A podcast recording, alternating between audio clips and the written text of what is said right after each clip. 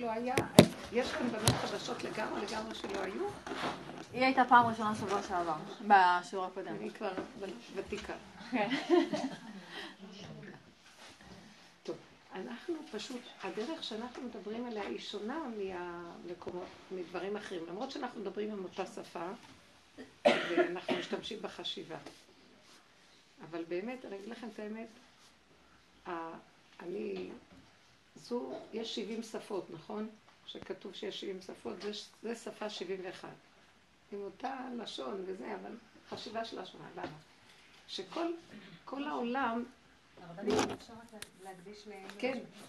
אה, אני מקדישה את השיעור לעילוי נשמת אישה יקרה מאוד, אימא שתיבדל לחיים טובים ארוכים, בתיה, אה, מרים בת זוליכה, עליה שלום, שתהיה נשמתה צורה בצרור החיים, והשיעור הזה לעילוי נשמתה, שבעזרת השם, בזכות הדרך שבתיה הולכת בה, וכולנו, יהיה לה עילוי נשמה גדול. תדעו לכם שהדרך הזאת עושה פלאים, והנשמות מקבלות עילוי מאוד גדול מזה, כי זו דרך שהיא היא התמצית של יסוד היהדות המקורית היהודית הראשונה, לפני שהתקלקלה היהדות בסעודת אחשורוש. שנמצאת בעיצומה. שיהיה לי לא נשמתה. ולרפואת אה, רוזיליה בת ברטה שמחר עוברת ניתוח. אמן, כן יהי רצון, הצלחה רבה, כל היולדות, כל האלה על המשבר שיושבות, אה, בנים ובנות שרוצים להתחתן, הישועות של עם ישראל חייבות שיהיה ישועות, ברכה והצלחה בכל, אמן, כן יהי רצון, פרנסה טובה, נחת צדיק עם הילדים, הכל. אמן, כן יהי רצון. עכשיו, הדרך הזאת שאנחנו מדברים עליה, היא, אנחנו צריכים להשתמש בצורת חשיבה אחרת. כי אני אגיד לכם, כולם מחכים לגאולה, כולנו מחכים לישועה, אבל תדעו לכם שהישועה, אני לא נביא ולא בן נביא, אבל uh, החכם מנף בראשו. לא שאני חכם, אבל לפחות עיניים בראש. לא יכולה להיות גאולה עם השכל הרגיל של החשיבה. נחשוב עד מחר, נחכה עד מחר. עצם, דוגמה הכי פשוטה, עצם זה שאנחנו מחכים לגאולה, הגאולה לא תבוא. כי כל דבר שמחכים לו, בדרך כלל הוא בורח גם. כל דבר שמצפים לו, הוא לא בא. למה? כי אתה מצפה לו. כשהפסקת לצפות, פתאום הוא לידך. אין משיח בא רק בהיסח הדעת. כשאתה שם את המיקוד על הדבר, אתה לא יכול למצוא. המהלך של צורת החשיבה שלנו בטבע פה, בעולם הזה, היא המפריעה לגאולה. ולא יכולים שתהיה גאולה בחשיבה הזאת, אז צריכים לשנות תודעה. עכשיו, מה שאנחנו לומדים, איך משנים תודעה? קודם כל, אנחנו צריכים להבין דבר מאוד מעניין. המושכל ראשון, שבתודעה הקיימת לא יכולה להיות גאולה. אתן עוד דוגמה. כתוב הגאולה היא לעתיד לבוא, נכון? לעתיד לבוא, לעתיד לבוא, עתיד הקדוש ברוך הוא לעשות, עתיד לעתיד. עתיד אף פעם הוא לא מגיע. פסיכולוגיה פשוטה, אף פעם הזמן של העתיד אין לך אותו, הוא רק דבר שהוא וירטואלי. אז אם כן, הגאולה הזאת של העתיד לבוא היא וירטואלית, כי אף פעם, תמיד הוא לעתיד לבוא. מתי ייגמר על העתיד לבוא? כי ברגע שהעתיד נהיה הווה כאן, אז יהיה עכשיו עתיד חדש. תפיסה של זמן ומקום היא תפיסה של עץ הדת. אנחנו קוראים לתוכנה הזאת שאנחנו חיים בתוכנת עץ הדת. ברגע שאנחנו מעץ הדת נהיה להם תוכנית כזאת. שיש, מה קרה בתוכנת עץ הדת? התרחבות. התרחבות, שפריץ. אז התרחבות בתודעה של הזמן והמקום, שזה שני המרכיבים של, של המציאות של החיים. זמן, במקום ההווה השמידי שכל רגע מתחדש, נהיה עבר ונהיה עתיד. שזה התרחבות לאורך לרוחב. איך אנחנו אומרים בפיוט? ימין ושמאל תפרוצי ואת השם תעריצי. כשאנחנו נפרוץ את שני המהלכים האלה, בקו האמצע יש את גילוי השם. גילוי השם זה השכינה, גילוי שכינה זה האמת, גילוי האמת זה הגאולה. אנחנו לא באמת, אנחנו בהתרחבות. ש... במקום. במקום שנהיה כל הזמן כאן, במקום הזה, אנחנו תמיד שם, עוד מעט נגיע, הלוואי וכבר יהיה זה, כולם שואפים להגיע לאיזה עולם אחר, כדור אחר, עניין אחר, ואף פעם לא, אין כזה מקום. כל הזמן אנחנו הולכים, איך כתוב בפרשת ניצבים, לא בשמיים היא, לא מעבר לים, לא בארץ רחוקה, בפיך ובלבבך לעשותו. אומר לנו הכתוב בפירוש. כל התודעה של הזמן והמקום, אם כן, זה התסמונת של עץ הדת. עכשיו, מה שאנחנו עושים בשיעורים זה אנחנו, קודם כל המושכל הראשון, יודעים שאנחנו תחת איזה משקפיים, שככה בעיניים, שדרכם אנחנו רואים את החיים. במשקפיים האלה אין גאולה, רבותיי. כי זה משקפיים שכובלות, הגאולה היא נמצאת במשקפיים אחרות, צריכים להוריד אותם ולשים אחרות, ובכלל לא לשים. כשמורידים אותם, איך שזה ככה, זה הגאולה. אבל המשקפיים האלה מפריעות. אז מה, אנחנו לא יכולים להוריד אותם, כי אנחנו לא חושבים בכלל שיש לנו משקפיים, ונראה לנו שאנחנו בסדר גמור. אז אה, אנחנו צריכים ללמוד את המרכיבים של, אותם, של אותה תודעה. וככל שמסתכלים על המרכיבים של התודעה ושמים עליה פנס, זה דבר מאוד מעניין, התודעה הזאת היא דמיון אחד גדול והיא לא קיימת, אבל ככל שהיא מוסתרת, הדמיון נראה אמיתי, וכשאת מסתכלת עליו פתאום הוא איננו. נכון? את חושבת, את מפחדת מאיזה משהו, ואת אומרת, וואי, וואי, ואת מסתכלת, מזה פחדתי? כי הדמיון מרחיב לך את הדבר ועושה את הדבר מאוד מאוד מפחיד וגדול, וכשהוא מכוסה, את מפחדת ממנו. אנחנו הרבה פעמים שומעים בני אדם שוברים ניסיונות. רק, אני זוכרת שפעם הייתי, אה, היה לי עמותה גדולה של חינוך, והייתי נוסעת לתרומות אצל כתובות מסוימים. עכשיו, פעם אחת חזרתי מאיזה מקום, ואיפה שהיינו שם הייתה איזה חנות קטנה, חנות מין סופר כזה שנקרא 7-11, יש כזה דבר באמריקה. אמרתי, בוא ניכנס, ניקח כמה דברים כדי שיהיה לנו לאיפה שגרנו בבית, היה חסר משהו. נכנסתי לשמה, וחברה חיכתה לי באוטו, שהיא נהגה. עכשיו, אני שומעת שקט, שקט. אומרת, שקט פה, זה לא שעה מאוחרת, מאוד שקט, מוזר, השקט היה מוזר. אני עוד לא פונה כה וכה, אני מרגישה משהו על הגב שלי. ואני שומעת קול שאומר, hands up. בקיצור, היה שם שוד בבנק. לא בבנק, עכשיו איזה, אחד מהשודדים שם לי אה, ככה. עכשיו, ואני לרגע, אני לא קולטת מה קורה פה. אני סובבת עין, אני רואה שורה של אנשים שלא ראיתי קודם, הקונים הקודמים עם ידיים למעלה, כולם עמומים. עכשיו, גרוש. עכשיו, אני מספרת להם על שהייתי בארצות הברית בשוד. נכנסת באמצע המתח. נכנסתי ל... עכשיו, באתי לספר להם משהו כדי לקחת איזה דוגמה. אני נכנסת שם לקנות ואני רואה שקט, שקט, שקט, מישהו תוקע לי משהו על הגב, הנדזאפ. איזה כושי, עם עוד איזה חבר כנראה, נכנסו לשדוד את ה-7-11 הזה, ואני רואה פתאום ככה, שורה של אנשים מרים ידיים. עכשיו, אני ישראלית, ואז אה, אני מסתובבת אליו, אומרת, put your money, תשימי את הכסף שלך. ולא היה לי הרבה כסף, היה לי בדיוק 20 דולר לקנות איזה משהו. אמרתי לו, ובמה אני אקנה את החלק? I need to buy. אני עוד לא קולטת, וכולם מתחתנים, אל תתווכחי איתו, תורידי, אני אומרת לו, listen. עכשיו, אני לא קולטת מה קורה. אני יודעת, זה, כאילו, מה, אתה תיקח לי את הכסף שלי, ומה הסיפור שלך בכלל? ואני עוד כאילו, אבל האנשים כל כך, ראיתי אותם מבועטים, וכאילו, תעשי לנו טובה, אל ת, תביא אותו, תביא לו את הפיוזים, הוא מת. אז עכשיו בסוף, טוב, זרקתי לו את ה-20 דולר, והצטרפתי שם לשורה. באותה שנייה היה אה, אה, סירנות של משטרה, והם פחדו פחד מוות, שני נערים כושים, וברחו מהמקום. טוב? עכשיו, את זה, זה הסיפור שהיה. שאחרי עשר שנים, סיפרתי את זה, היה בעלי והיה חברותה שלו, שלומד, ואז אמר, סיפרנו, אשתו סיפרה על משהו במטבח, אז אחר כך הלכתי להביא להם קפה, ואז סיפרתי לה, והם רצו לשמוע. ואז סיפרתי את הסיפור הזה של ה... אפילו לא סיפרתי את זה לבעלי ש... שהייתי בחוץ לארץ ונסעתי, לא סיפרתי את זה, לא מה?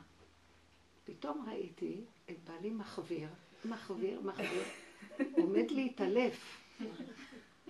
ואז אני אומרת, פתאום הסתכלתי עליו ואמרתי לו, היי, היי, זה היה לפני עשרים שנה, תפסיק, כלום לא קרה, הנה, אני פה. כאילו ראיתי, פשוט ראיתי עליו שהוא הולך להתעלף. ואז הבנתי מה קורה לבן אדם בדמיון שלו. עכשיו הוא מצייר, הכושי הזה, והרובה הזה, ושעומדים להרוג אותי, כאילו, כל הזמן הוא היה רוצה שאני... אבל לא חשוב שזה נראה מוחשי, אז הוא פתאום לא כל כך עושה. וראיתי מה שהדמיון עושה לו, דיברנו על העניין, מה שהדמיון יכול לעשות. וכשאני הייתי באותו אירוע, לא היה לי אז את הדמיון, כאילו, לא חל עליי חוק הדמיון, כי כשאדם נמצא בתוך הסיטואציה, נותנים לו כוח אחר מבן אדם ששומע את זה, ואז הדמיון מופעל עליו, ואז הוא אה, חרדות. אנשים שבאים בניסיונות, אפילו מול אריה, יש משהו שבאותו רגע, יש משהו חזק שבן אדם מקבל כוח ל... אז זה לא, הדמיון נופל. כאן לסבר את האוזן, מה אנחנו עושים בעצם בשיעורים? לומדים את התוכנה הזאת של עץ הדת, שהיא בעצם, היא, על מנת שתהיה גאולה חייבים לפרק אותה, כי היא מפריעה לגאולה. כי אין בה גאולה. יש בה ציפייה לגאולה, יש בה דמיון על הגאולה, יש בה הבנה לגאולה, אבל אין בה גאולה. לכן כדי להגיע למצב של גאולה, פשוט צריך לפרק אותה. כי היא מדמיינת את הגאולה. היא חיה בלעתיד לבוא, שאין כזה זמן. הגאולה היא הווה. לא, אבל היה, היה אה, נבואה ש, שבני ישראל אה, אמורים להיכנס למצרים ולצאת, פקוד את אתכם, זאת אומרת שיקרה משהו כזה בעתיד, ובסוף זה קרה. כאילו בני ישראל נכנסו למצרים, שיעבדו אותם, ואחר כך הייתה הגאולה, היציאה, זאת אומרת שכן יש מציאות כזאת. את עומדת אחרי פרק זמן ומקבלת את הכתובים. אבל אלה שהיו בתוך המעמד הזה שקרה להם, הם לא רואים את זה כמו שאת רואה. את לא מבינה מה אני מדברת? לא, הם לא ידעו, כאילו. הם לא ידעו. בא משה רבנו אמר להם, כמו שעכשיו. את מבינה, אה, כתוב על גוג ומגוג וכל מיני דברים בנבואות העתידיות. והמון דברים קורים ואת לא יודעת, זה קרה? זה לא קרה? אנחנו עברנו את זה? לא עברנו את זה? המציאות האמיתית, שאומרים לך את הדבר ואת לומדת אותו, אז בסדר, בשכל את יוצרת מציאות. הדמיון יוצר מציאות של סדר באירועים, באיך זה יהיה. יש דמיון מסוים בנבואות. המציאות עצמה היא שונה. לא ברור כל כך אם כבר עברנו את גוג ומגוג או לא. יש כאלה שאומרים השואה זה היה גוג ומגוג, לא. אי אפשר להכיל את המהלך האמיתי באמת. כי מי שחי אותו הרגע, לא רואה, זה לא אותו דבר כמו שזה, שקוראים עליו או לומדים אותו. כי כשאנחנו קוראים ולומדים אותו, אנחנו משתמשים בטבע, במוח של עץ הדעת. מבינה? והמוח של עץ הדעת הוא דמיוניסט, הוא לא הנתונים האמיתיים כאן ועכשיו. אז זה קבלה אחרת לגמרי. אתם לא מבינים שהגאולה תהיה כל כך פשוטה שאנחנו, מי שלא הכין את עצמו יתעלף. אתם לא מבינים שזה יכול לקרות? יתעלף. כי זה מוח אחר לגמרי. זאת אומרת, כתוב, אי אפשר בשלב הזה, עוד מרכיב שאנחנו לומדים של עץ הדת. המרכיב הבא זה שאנחנו לומדים עליו, זה הגדלות. עץ הדת יש לו גדלות, יש אגו ויש המון שאיפות וגדלות, זה תמיד נראה לנו בשמיים ושם, ועוד מעט נגיע ויש לנו מדרגות, ויש לנו, באמת אין מדרגות. אין שם, אין לאן להגיע, כי אנחנו כבר עומדים בדבר עצמו. כתוב באלוקות, שזה עניין הגאולה, גילוי אלוקות.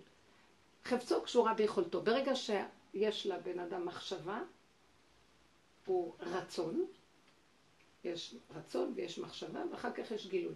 הרצון, שהבן אדם רוצה משהו, כבר עכשיו התוצאה שלו קיימת.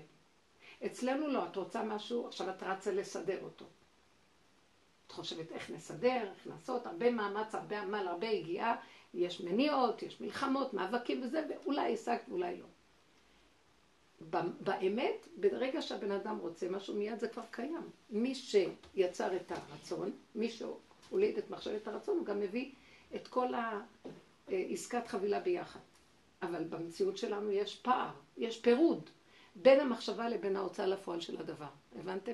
זה עוד מרכיב שצריך להבין. גלינו מהנקודה הראשונית שיש בה הכל. ואנחנו עכשיו תחת חוק התרחבות של זמן ומקום. אז הכל כאן נידון להרבה בלבולים, להרבה פרשנויות, להרבה מחשבות, לרגש, כי כשיש מרחב יש גם רגש, ועמל ויגיעה, כי זה תמיד מתפצל לשני חלקים. רוצים להשיג וצריך לעבוד על זה, וכל המהלך הזה הוא הגלות של, של ה... זה הגלות של האדם. וכל העבודה שלנו להתבונן ולראות. עכשיו, כשאני רואה שאני במצוקה, אני מבינה שאני תחת תוכנת עץ הדת, כי אז יש לי ריבוי, יש לי בלאגן, אני לא יודעת מה לעשות בין זה לזה, בין זה לזה. עכשיו אני אומרת לעצמי, תשתקי. תנשמי את הנשימה שלך. מה רצית? רציתי לעשות זה וזה. אז תעשי. לא, אבל זה, ואיך נעשה את זה, ולא נ... בלי חשבונות. לכי תושיטי את תעשי. ואם תהיה לי הפרעה, אז תהיה הפרעה, אז תפסיקי לעשות. יש פתח, תצאי. עוצרים, תעצרי. למה את סוערת? למה את מתרגשת? לכי רק עם הנתונים, בלי פרשנויות, בלי מחשבות. הכל פשוט. זה חשיבה של גאולה. ככה יהיה בגאולה. אבל אנחנו לא חיים ככה. אם אני לא לומדת ומכירה את המהלך הזה, כשתבוא הגאולה אני אתמוטט. חז"ל אמרו, אה, בנביא כתוב, שכל מהלך הגאולה בנביאים, זה גד... הפלת גדלות האדם, הפלת החשיבה. שהבן אדם חושב בגדול, הכל גדול. הוא כאוב, למה לא השיג את זה, והיה חושב שמגיע לו זה, ולשיטתו במדרגה כזאת וכזאת, ולא מכירים בערך שלו, וכל מיני דברים רגשיים, מחשבתיים, עוברים עליו הרבה כאבים. ממה הכאבים? כמו המן, שמאוד חשב שהכל מגיע לו, והוא לא יכול לסבול שמשהו לא מסתדר לו. המהלך הזה זה חשיבה של עץ הדת. החשיבה האמיתית, אם יסתדר בסדר, ואם לא יסתדר זה גם בסדר. הכל בסדר, ואיך שזה ככה, תיכני, תקבלי, וזהו, לכי הלאה. מה את נשברת? אנחנו נשברים כל הזמן. כי יש לנו את החשיבה הזאת מפני החשיבה הזאת, וכל הזמן יש דבר והיפוכו, וכל הזמן אנחנו בסערה. והסערה הזאת זה גלות.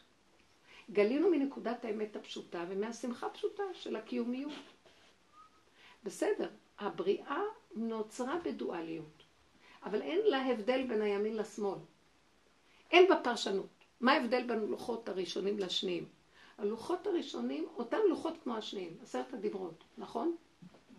התפיסה של הפסיכולוגיה שונה לגמרי. בלוחות השניים יש זמן ומקום ורחבות ושבירה. פירוד בין האלוקות לאדם.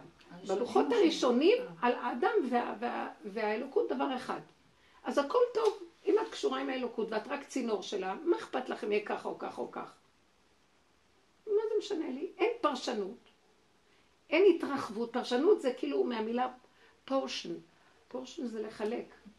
לעשות חלקים, חלקים, להפריד את השלם.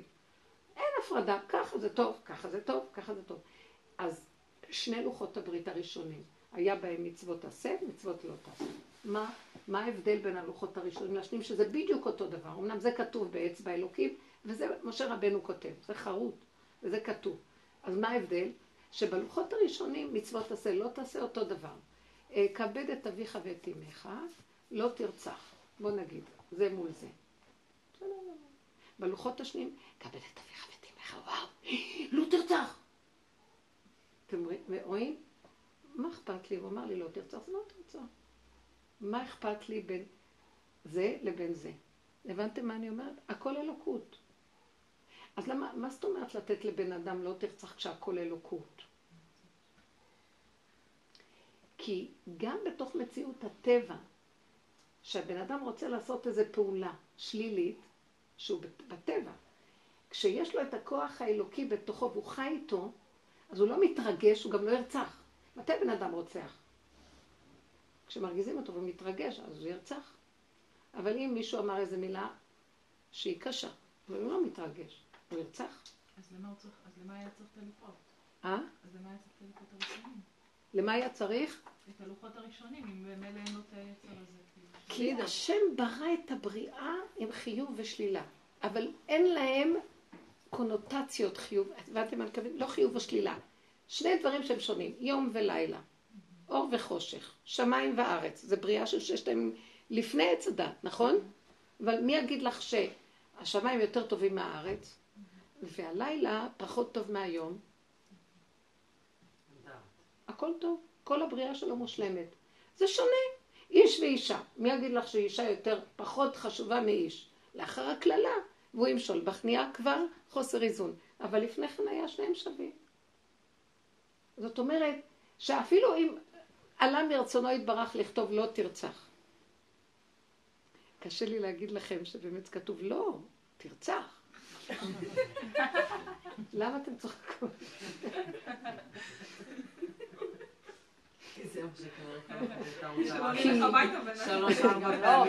לא, אתם לא יכולות לעשות את זה עכשיו, כי אנחנו תחת החוק של הלוחות השניים. בלוחות הראשונים לא היה אכפת שום דבר, אין אכפתיות, אין כפייתיות. השם שמה מסדר את הכל. זה דבר שאי אפשר להבין אותו, שיש מקום שגם הרציחה יש לה מקום, והיא לא נקראת רעה. עובדה שיש מצווה להרוג את העמלק. כן, לא, תרצח את העמלק. אבל זה לא אני, אז מה אכפת לי? לא יבואו אליי בטענה. אתה ציווית, זה שלך. מה אכפת לי? אני כלום. הנה הידיים ברגליים. הבנתם את ההבדלים? היום זה קשה. כל דבר יש לו דעה, יש לו הרגשה, יש לו פרשנות, יש לו שייכות, יש בלבול. כי יש אגו. ככל שאנחנו לומדים את המהלך של עץ הדעת, אנחנו מתחילים לראות בעצם שהבעיה היא, הגאולה נמצאת כל הזמן. עובדה שאליהו הנביא פגש את רבי יהושע בן לוי אלפיים שנה, לפני אלפיים שנה, שזה היה קצת אחרי החורבן, ואמר לו, ישר אז, איך שהיה החורבן, ישר התגעגעו למשיח. ואמר לו, אליהו הנביא, מתי יבוא, מתי קטימר, מתי יבוא המשיח?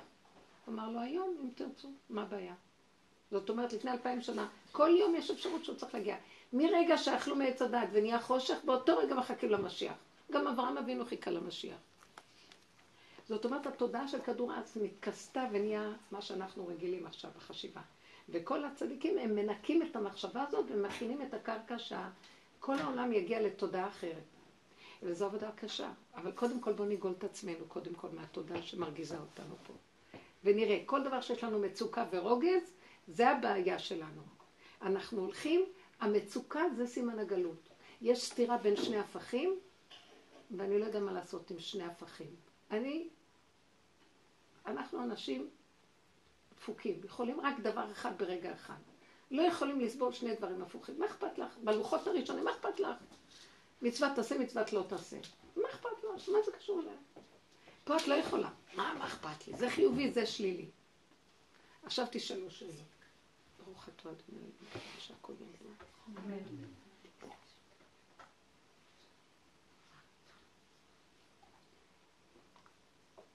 אה, אין לכם מה לשאול? יש הרבה. אכלתי הרבה תשובות. אגר עליהם. כל כך הרבה את שומעת. אלה יקרות, הבנות ששנים שנים שומעות והן חיות עם הדרך. זה משנה לנו את החיים, כי התודעה זה החיים שלנו. אין לנו שום דבר, רק איפה שאתה יודע, איך אמר אותו פילוסוף, אה, אם אני חושב סימן שאני קיים. זה האגו, אני קיים. האני קיים אם הוא חושב בשיטת עץ הדת. ואנחנו עובדים איך לפרק אותו, אבל זה מאוד קשה. כי אנחנו חיים בתודעה. אני שמתי לב שאני מאוד חוקרת את זה, מדברת על זה והכל והכל והכל, ואני מגיעה למקום שמתמוסס לי העולם, כי אני עובדת על התמוססות התודעה. התודעה זה העולם שלי, גם שלך, כל אחד. לפי התודעה שלו זה עולמו. עכשיו, מתמוססת לי התודעה של הטבע, וקורה לי דבר מאוד מעניין. זה כאילו, הכל נראה לי דבילי פה, כאילו אדם מת, שאחד עוזב את העולם, אומר, יואו, מה עשיתי בחיים שלי בכלל? הכל נראה כאן דפוק, הכל נראה טיפשי, אנשים רצים על שטויות, על הבלים, אין בהם ממש. פתאום אומרת לעצמי, הכל כל כך טיפשי, את מתאמצת סתם, הכל כאן עמל ויגיעה וקושי וצער ורוגז זה מהחווים. ולא צריך את כל זה, לא רוצה את כל זה, לא רוצה להצטער. עכשיו, רגע שמגיע איזה צער או משהו, אני אומרת, לא, לא, לא, לא, לא רוצה. לא רוצה כלום, רק שאני לא בצער. זאת אומרת, נהיה לי מושכל פשוט. התודה הראשונית של הגאולה, שאני ילדה קטנה שלא אכפת לה כלום, לא רוצה כלום. אם זה יביא לי צער, אני מוותרת, מוותרת, מוותרת, מוותרת. רוצה את הנקודה. לא רוצה להתעקש על שום דבר שחונק אותי, מרגיז אותי, שרגע אחד אני אהיה במצוקה, לא שווה לי. אני רוצה לחיות חיים טובים. יש לי חיים טובים. מה זה חיים טובים? הרגע הזה טוב לי. אני מוכנה להתעסק בדברים. אבל אם הדברים יביאו לי מצוקה, לא רוצה. זה הולך מתחזק מאוד בתודעה החדשה, כי עוד פעם אני הייתי באסכולה של, איפה שאנחנו מתחנכים, איפה שקשה אני הראשונה שם. לכבוש, להשיג, לעבוד על עצמי, הכל ברור, כי יש כוחות, יש ישות, והיא צריכה לעבוד על עצמה. אבל כל כך הרבה עבודה, כל כך הרבה עמל יגיע, ואתם יודעים מה? כל יום מחדש מתחדשים עליך הקשיים והמאבקים, כאילו לא התחלת עוד. תשמע, הוא יהרוג אותנו וימשיך לחיות, לא מוכנה. אומר דוד המלך, לא אמות כי אחיה. אני רוצה לחיות, אתה רוצה, תמות אתה. אני לא מוכנה יותר. אז מה, לא יהיה לך זה, שלא צריך. כולם מתים, עוזבים את הכל פה והולכים. בשביל מה צריך לחיות? כל אחד חושב, איזה, איזה מישהי שהיא עובדת בנדל"ן. והיא אומרת לי, יש אחד מבוגר, עשיר מיליונר, הוא אחד מה... של יזרעאלי שם, שיש לו מניות. והיא אומרת, והוא קונה כל הזמן שטחים, והיא קשורה עם הנדל"ן, היא אשת נדל"ן והיא מוכרת. אמרתי לי, את צריכה לראות איך אחד בן 94 מתווכח כזה, כזה עקשן וקשה במכירות שהוא עושה, שאפשר למות ממנו. אז היא אמרה תגיד לי, אתה חושב שהעולם פה לנצח? אז הוא אומר לה, מה את מדברת? עשיר, יש לו הכל. והיא אומרת, הוא כל כך מתווכח על כל אגורה שם, שהיא אומרת, רגע, מה הוא חושב לו? שישחרר קצת, יש לו מיליונים. כבר עשה את כל הירושות שלו, קנה את כל הבתים שצריך, הכל, מה, עכשיו הוא ממשיך, כי אין לו מה לעשות. אז לפחות שחרר, הוא נהנה מה... הוא נהנה מהסחר מחר שיש בו רוגז ומכאובים, הוא נהנה מזה. אמר, תגיד לי. הוא לא נעלב ממנה, הוא לא הבין מה היא אומרת. הוא חושב שהוא רק מתחיל. כוחו במותניו עוד להרוג כמה אנשים מסביב כדי לעשות עסקים. חמוד. שאלה מה שווה כל הסיפור הזה פה. הרבנית, היום היה לי, אני אספר לכם קצת, היה לי מאוד קשה ואני לא יודעת איך אה, להתבונן על הדבר הזה. הילדים שלי שניהם לא רצו ללכת לבית ספר, יום אחד אה, קטנה המציאה שיש לה כאב ראש, היה לה קשה לקום בבוקר, פרגנו, והבן שלי היה לא חשוב, וזה זה, נשארו שניהם בבית. עכשיו, כשהם בבית, אז כמובן, אה, בלאגן, פה, שם, אני חוזרת הביתה, ואז הבית אה, ככה הפוך. ואמרתי להם, אני מאוד מבקשת. אין בעיה, תשארו, אבל כשאני חוזרת, אני מבקשת שהבית יהיה פחות או יותר מסודר. משאירה לכם מסודר, שיהיה מסודר. אמרו, אין בעיה, רק תגידי לנו כשאת יוצאת מהעבודה. אז בערך 20 דקות עד שאני מגיעה. כן, עד אז חגגו, מה שנקרא. באתי הביתה, סלון מסודר, הייתי מבסוטית, מסתכלת על המטבח, בלאגן, מסתכלת על החדרים, בלאגן, לא הוציאו פה, לא הוציאו שם. עם העין המתבוננת הביקורתית שלי, מה אי אפשר לרצות. כן, אז אמרתי, זה יופי, הסלון מאורגן, כל הכבוד, וזה, מה עם החדרים וזה. אה, עכשיו אני עסוקה, קטנה, אני עסוקה כרגע, אני עוד שעה, שעתיים, לבן שלי, מה זה? אמא, לא עכשיו. בקיצור, שניהם קמו עליי, חבל על הזמן, והם ילדים טובים בדרך כלל. שניהם לא היו מוכנים לקבל בשום פנים, אפילו שאמרתי את זה בהתחלה בעדינות. תשמעו, בואו כולנו ביחד, עשר דקות, ותראו שהכל מסתדר. אמא, לא עכשיו, אני לא אוהבת שאת אומרת לי עכשיו, אני... אה, זה הוא התנגד, היא התחצפה. התחצפה חבל על הזמן, היא בעצמה קראה לי חצופה, ממש, אני הייתי בשוק. בשוק, אני לא יודעת מה קרה להם, לא הבנתי מה קרה להם. כי נתת להם בית. כן. בקיצור, אמרתי, ממש, אני לא יודעת אפילו איך להגיב לזה, אמרתי, תשמעו, ממש לא מתאים עכשיו להתווכח איתכם, אני הולכת לנוח. ו... ומה, והייתי מאוד מאוד סוערת, ככה דיברתי עם בעלי, צריך לעשות להם חוקים, צריך שזה, אי אפשר ככה וזה. וזהו, כמובן שקמתי, אז היא הכינה לי ארוחה, והיא מצליחה, ודדתה, חזרה לעצמה, אבל אני הרגשתי, תוך כדי שאני מתווכחת איתם, שהנקודה של האמת יותר אצלם. נכון. מאשר אצלי. והם התעקשו איתי דווקא, וזה הייתה, זה היה נראה כחוצפה, אבל בדיעבד אני חושבת שהתעקשו איתי על נקודה שכאילו, שחררי, כאילו, למה זה חייב להיות כן. מסודר נכון. בדיוק בשעה ארבע? בוא ניקח הנה דוגמה שאיך אנחנו עוברים מתודעת עץ הדת לתודעה של עץ החיים, שזה הגאולה. זאת אומרת, את אמרת להם איזה כלל, חזרת, הכלל הזה לא עבד. עכשיו את כפייתית עם הכלל שלך, mm-hmm. ואיך שאת חוזרת לא רואה עולם, את רואה את הכלל. ועכשיו מי ירצה את הכלל הזה? מאוד קשה לרצות את המוח שלנו. הוא מדומיין על איזה משהו גבוה. עכשיו במציאות את אמרת להם דבר, הרבה פעמים האמא אומרת את הדבר, חושבת, אמרתי מוסר, הסברתי לו הכל, וזה כן. מסודר. אין, נכנס מפה, יוצא מפה, לא שומעים. את חוזרת, ואת מאוכזבת מזה שהכלל שלך לא מסודר. עכשיו, הם באמת, מהי אמת? אמת מארץ תצמח. בפשטות של איך שזה ככה. נכון אמרנו שעץ הדת זה תוכניות וזה, ולעתיד לבוא, וזמן ומקום. כאן את רואה אם החיים, אבל אימא, נכון שהבטחנו, אבל לא הסתדר לנו, כי פתאום בא גירוי כזה, אנחנו חיים עם החיים, עם הנשימה, עם הדופק של החיים, עם המציאות, עם היצרים, עם הכאן, כאן ועכשיו, הכל כאן ועכשיו, זה החיים. את שייכת עם איזה, עלית לאיזה גובה, אה, המן יושב על עץ חמישים אמה, ויש לו תוכנית, ואם משהו לא זז בתוכנית, ומרדכי לא משתחווה, כל זה לא שווה לו, החיים שלו נגמרו. כי הוא תקוע במחשבה, הוא כפייתי. עכשיו, הם מראים לך שאת כפייתית. ולמעשה הם זורמים וזה בסדר. עכשיו בוא נגיד, מה, מה עשית לא בסדר?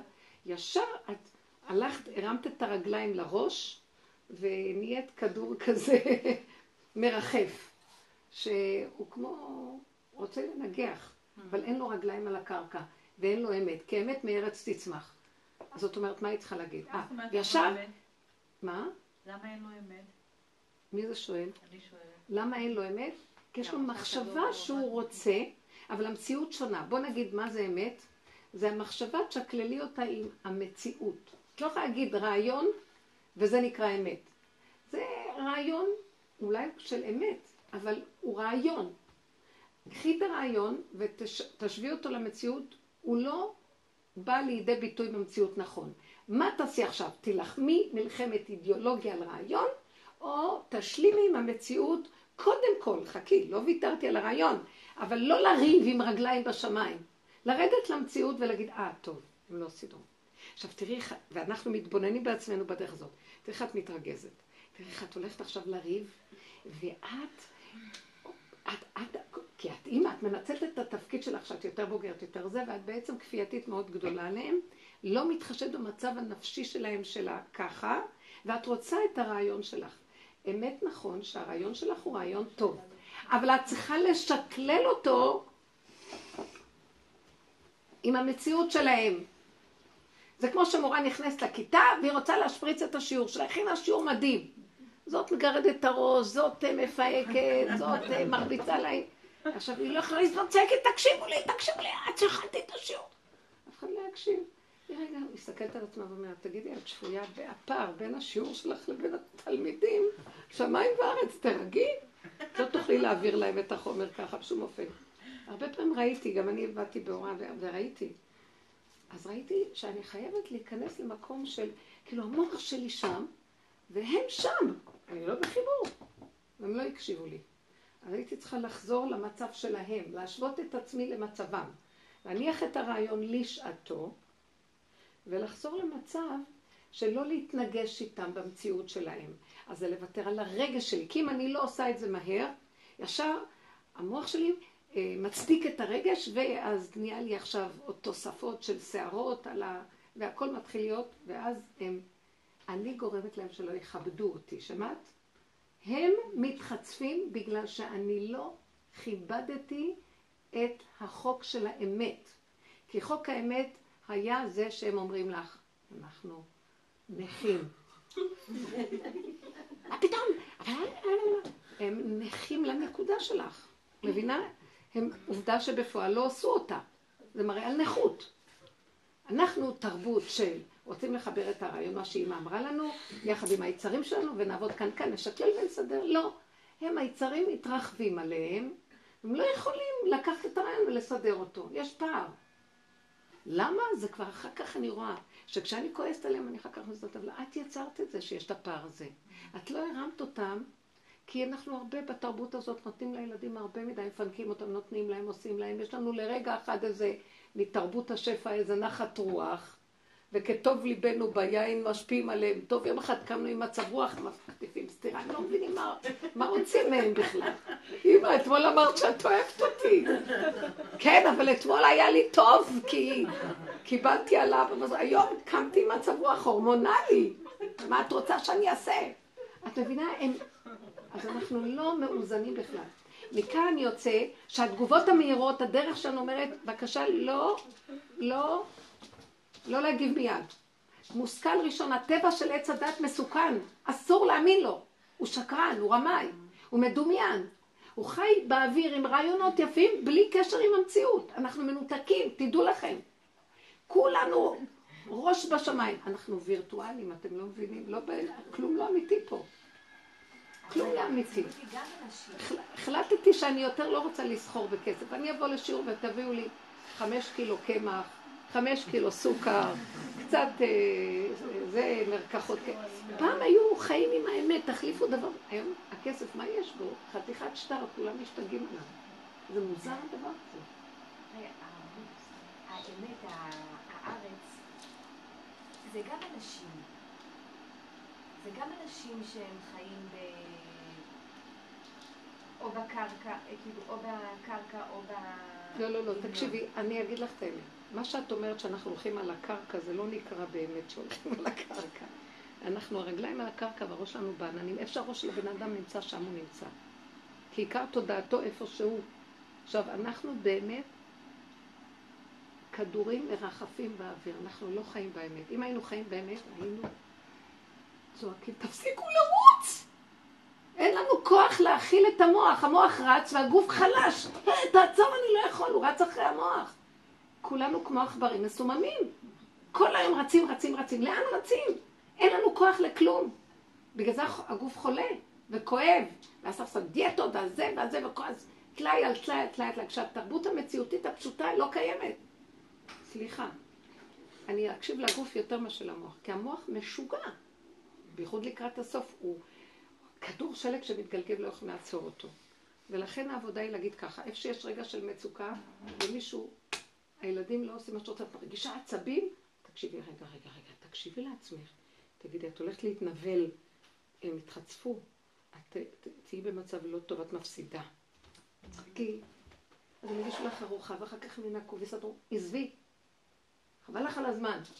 מה אנחנו עושים? כפייתי, תוקעים את הגלידה באף. ככה אנחנו נראים. תרבות אנשים חטאים דפוקים. ועוד אנחנו חושבים שהם לא בסדר, הם יותר אמיתיים איתנו. בדיוק קלטת את הנקודה כי את בדרך ואת רואה את זה. אבל מאוד קשה להבדיל בין הרעיון הטוב שאת רוצה לבין המציאות. ואנחנו כן, יש לנו מערכת רעיוניות מסוימת שיכול להגיד שהיא טובה, לא תמיד. כי מה שנראה לי טוב, לא תמיד טוב. אולי הם יעזרו לך קצת לאזן את הכפייתיות של הסדר והשליטה כל היום על המטבח ועל הכלים. ועל הכיור הזה. כל היום אנחנו, לא יהיה לנו מנוחת הנפש, עכשיו פסח מגיע, אני רואה ישר את הכל, אני רוצה שיהיה סדר פה וסדר, פתאום אני רואה איזה עלובה אני, עם הסדר שלי. הכל, אין רמה שם בכלל. שחררי את העולם. העיקר שלא יהיה פירורים. תעשי שטיפה קלה. לא, השתגענו לגמרי. אם אני אלך על העניין של פסח, איך הגברים חיים? יושבים להם טוב בעולם, ואנשים מטומטמות. עבדים, נשים שותים בקטגוריה אחת. זה לא נורמלי, וזה לא טוב.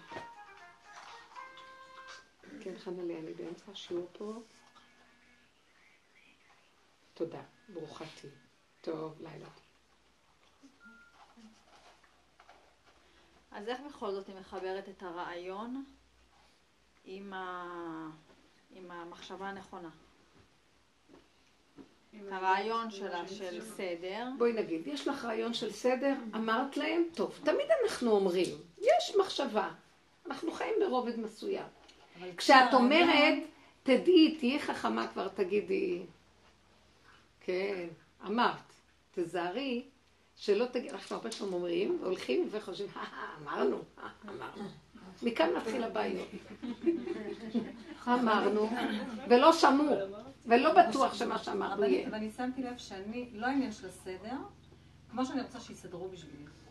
שיסדרו בשבילך. בשבילי. כן, אני רוצה להיכנס שיהיה מסודר. זאת אומרת, לא העניין שאני... כי את לא יכולה לסבול רק שאני שלא רוצה- מסודר. לא רק שאני רוצה שיהיה מסודר, אחרת גם אני הייתי מסדרת. אני, מס- זה לא שאני לא, אבל מרגיז אותי שאני צריכה לסדר, כי אני מעדיפה להיכנס ושיהיה מסודר. את מבינה? את מבינה את ה... למה את כאילו אני מעדיפה? הרגשתי לא, אני שאני- שואלת. למה את מעדיפה אז להיכנס? אה, את סידרת. כן, אבל תמיד יש לי מין כעס שאני צריכה לסדר. שכאילו, למה אני עושה את הדבר הזה? כאילו, את רוצה להגיד, את מרגישה- יש לי משהו ש... אני- תמיד אומרת, מזל שאני אוהבת סדר, אחרת לא הייתי מתאמצת על זה. לא צריך לראות מה מאחורי. אהבת הסדר. אם רוצים לשרש את התכונה ולהגיד הנה הפגם שלי ולהעלות אותו, צריכים לעקוב אחר עצמנו והשם, ברגע שמחפשים את האמת, היא מתגלה. מאחורי הרצון, יש כמה אפשרויות. את אוהבת מאוד נוי, או בן אדם אוהב נוי וסדר, והוא לא יכול לסבול מבחינה ויזואלית שיש לו איזה חוש אסתטי, לא יודעת, כל אחד איפה שהתכונות שלו. אז הוא צריך להגיד שהוא משועבד ליופי. כמו שאני, בגד כזה ובדיוק כזה וככה וככה, ויכולים להיות משועבדים ולמות לזה. את לא תצאי, עד שלא תצאי את הבדיוק הזה, ותוצאי את המיס לעצמך של הבדיוק הדמיוני הזה, צריכים לשרש את זה. אה, דבר שני, בוא נגיד, אני רואה את זה בשביל שליטה, כי אני רואה ככה. ברגע שיש בלאגן בבית רוב הנשים, זה מעורר לנו את התוהו ורוע האמיתי שיש לנו. אנחנו בוקה ומבולקה בפנים. כי אנשים יש להם הרבה דמיון ורגש וסערה, והסדר עושה לנו... עכשיו, ברגע שהכל בחוץ ככה, אז זה מעלה לנו את הסערה ששולטת בנו במילא. וזה קשה לי, זה לא יכולה לסבול. אז אני כל הזמן, רק שיישאר. יום אחד אני אמרתי למישהי, אמרתי גם לעצמי, לכי על זה, שיהיה סערה, בלאגן, תראי, מיד. ורק משם תצעקי להשם. אתה רואה בורא עליו, כל היום אני מחזן, חזן, חזן, טלאים, טלאים, ואף פעם לא מוכנה לזהות את הנקודה ולצעוק אליך מתוך החולי האמיתי. חולי, הצילו, אני חולה. תעזור לי. כשאת צועקת מתוך החולי האמיתי זה טוב. ולכן, השם יעשה שדווקא הם לא יסדרו, כדי שתגיעי בנקודה. את אלה שהוא אוהב, דווקא לא הולך לנו פה כלום. מה שאני לא מנסה שיהיה לי שליטה על משהו, לא הולך לי כלום. למה? כי הוא אומר לי, כי את רוצה ללמוד איפה, זה מעניין, איפה הפגם שלך נמצא. למה אני צריכה לראות את הפגם? תדעו לכם, הפגם הוא לא שלילי. שם נמצא השכינה, שם השם נמצא. הכל הפוך. אתם לא מבינים? בשלילה, שם, בחושך נמצא האור. אל תחפשו אור. לכו, הכי חושך, שם יש אור. אתם לא מבינים את זה? בדיוק הפוך הכל. בהקשר הזה, איך את אה, מיישמת את זה? בהקשר של מה שהיא סיפרה, עכשיו, הילדים עכשיו מפוצצים לך את המוח, את לא יכולה לסבול את המצב הזה. תסתכלי מה קורה לך בגוף. אל תלכי עם המוח, תראי מה קורה לך פה. ועכשיו אה, קודם כל תזהרי שלא נקבל איזה התקף או איזה משהו, אנחנו מוותרים, אנחנו יכולות להתעלף בשביל הרעיון. אתם לא מבינים מה קרה לנו? אנחנו מוכנים לאבד את החיים בשביל איזה משהו וירטואלי רעיוניסטי. שילכו לעזאזל הרעיונות. קודם כל אני אחיה ולא אמות. בני אדם חולים בגלל זה. מתאבדים, לוקחים כדורים, ומה קרה? עכשיו, את חוזרת אחורה ואת לרגע אומרת, תגידי, תראי איך את נראית, מוכנה לוותר על הכעס? כי כשאנחנו רצים, יש כזה כיף בכעס, זה התאבדות, זה רציחה. אנחנו נרוץ על הרציחה. תגידי, שווה? אבא, תרחם עליי. אני אהרוג את כולם בשביל איזה סדר, בשביל איזה רעיון שמחר באמת איזה חולי. בואי, בואי, בואי, תזהי איפה הנקודה, איפה הנקודה. ועכשיו הם לא רואים מה עובר עלייך, את הולכת לחדר. אני הרבה פעמים למדתי לסגור את המוח, מה שדיברנו כאן מיד בהתחלה, שאת נתת דוגמה, לסגור את הרחבות, לצמצם, לברוח מהשטח. קודם כל, מה שבטוח בטוח, שאני לא אהרוג מישהו. ובמוח, בחדר את יכולה לפתוח ולראות, ולדבר. כמו שלום, תראה, נכון, קשה לי וזה וזה, מרגיז אותי, אני באה עייפה מעבודה, מה הם חושבים להם? אבל את יודעת מה הם מראים לי? שהם חיים יותר נכון ממני. בשביל מה את הלכת לעבודה? שהם ילכו לעבוד ולפרנס אותך. למה אנחנו מפרנסים את הילדים עד גיל מאוחר? והם יושבים להם, אוכלים, שותים, נהנים, וההורים כמו עבדים של הילדים האלה. טוב. אמרתי לעצמי, אולי תשבי את קצת בבית וגם תהני. וכשאת כועסת למה הם לא סידרו, כי את ממורמרת, למה את עבד? ביטת הכרה, אנחנו עבדים. מי אמר לנו להיות עבדים? לא יכולים גם להיפטר מהדבר הזה. אז הקיצור, אין לך טענה עליהם, גם לא על עצמך, כולנו תקועים. והם יותר חיים נכון. מי שרק אפשר לנצל אותו, הם ינצלו ויחיו על חשבונו. ככה ילדים חיים, למה לא? ועד גיל מאוד מאוחר גם. אני יודעת, באמריקה היה לו מזמן איזה, היה לו מזמן איזה תביעה משפטית של הורים של בת בת שלושים, שאמרו לה, צאי כבר מהבית. והיא תבעה אותם שהם הוציאו אותה מהבית. ובסוף אה, נראה לי שהיא ניצחה. איזה תרבות משוגעת. למה ההורים צריכים לפרנס אדם בגיל שלושים? על פי הדין בתורה, בגיל שש אדם צריך לפרנס את עצמו. כן, אבל לא, אבל לא חייב לפרנס את הילדים שלו, אמא לא צריכה לפרנס את הילדים, בגיל שש יכולים לצאת לעבוד להרוויח. ברור שאנחנו לא עושים את זה, אבל תגידי, בגיל מבוגר, נותנים להם בית, נותנים להם הכל, מכל טוב ארץ מצרים, הכל זה, והם גם מחזירים לך בית על הפנים. למה לא? אז המציאות היא, רגע, אם תכליאי את אה, רוחך, פעם הבאה תגידי להם, אתם לא מקבלים שום דבר, ברחוב תגורו. אם אתם רוצים לקבל בית, אתם מחזירים אותו פיקס, ואם לא... אפשר לעבוד איתם עם האמת ותצחקי על עצמך. מתי זה השלב הזה? היינו עברנו את השלב שהסכמנו עם הפגם שלנו. כן, אני כל כך סוערת וכל כך תוהו ובוהו, שאני לא יכולה לסבול את הסערה, וריבונו שלום, אתה רואה שאני תוהו ובוהו, הדבר היחידי שמרגיע אותי זה הסדר, אלא אם כן תיכנס אתה ותעשה אתה אור חדש. כי אם אין אור חדש, אני רוצה שיהיה סדר. כן, אני לא מסוגלת יותר לעבוד. הייתה תקופה שעבדתי, עבדתי, עבדתי על עצמי, הסתכלתי, ראיתי, ונשארתי אותו עוד ריק. אותו דבר, עם כל הידיעה, ואז אמרתי לו, רבנו שלו, כל כך הרבה לעבוד ונשארו עוד תכונות? אם כן, אני הולכת איתם עד הסוף. אם אתה לא מתגלה ומכניס לי אור חדש שלא ירגיז אותי שום דבר ולא אכפת לי כלום, ואני רק ים של אהבה, אתן לכולם אהבה והכל יסתדר לבד, כי אתה נמצא עימדי, אני כן אלך על הדבר הזה שאם אתם לא תחזירו לי מטבח נקי, אני אערוף לכם את הראשים ואף אחד לא ייכנס הביתה. אפשר לדבר לילדים ככה בצחוק, כזה ברוח אמיתית, הם מאוד אוהבים את האמת הפשוטה. וכשאת אומרת להם, שמעו חבר'ה, אתם יודעים מה? אתם הכי חיים נכון, גם אני רוצה לחיות כמוכם. רק לא יהיה לאף אחד כיור שאפשר לחיות עליו איך שרוצים. אז כאילו באיזשהו מקום את יכולה ללכת עם האמת, ואז אני רואה מופיע הרבה פעמים איזה משהו שמבינים, ומצטרפים אליך, כי את צוחקת, את לא באה עם הרצינות של הרעיון הנשגב שלך, של הסדר. כל הרגש? יורד. איך?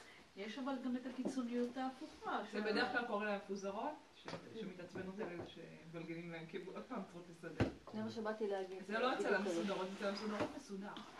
הילדים לא מבלגים. לא?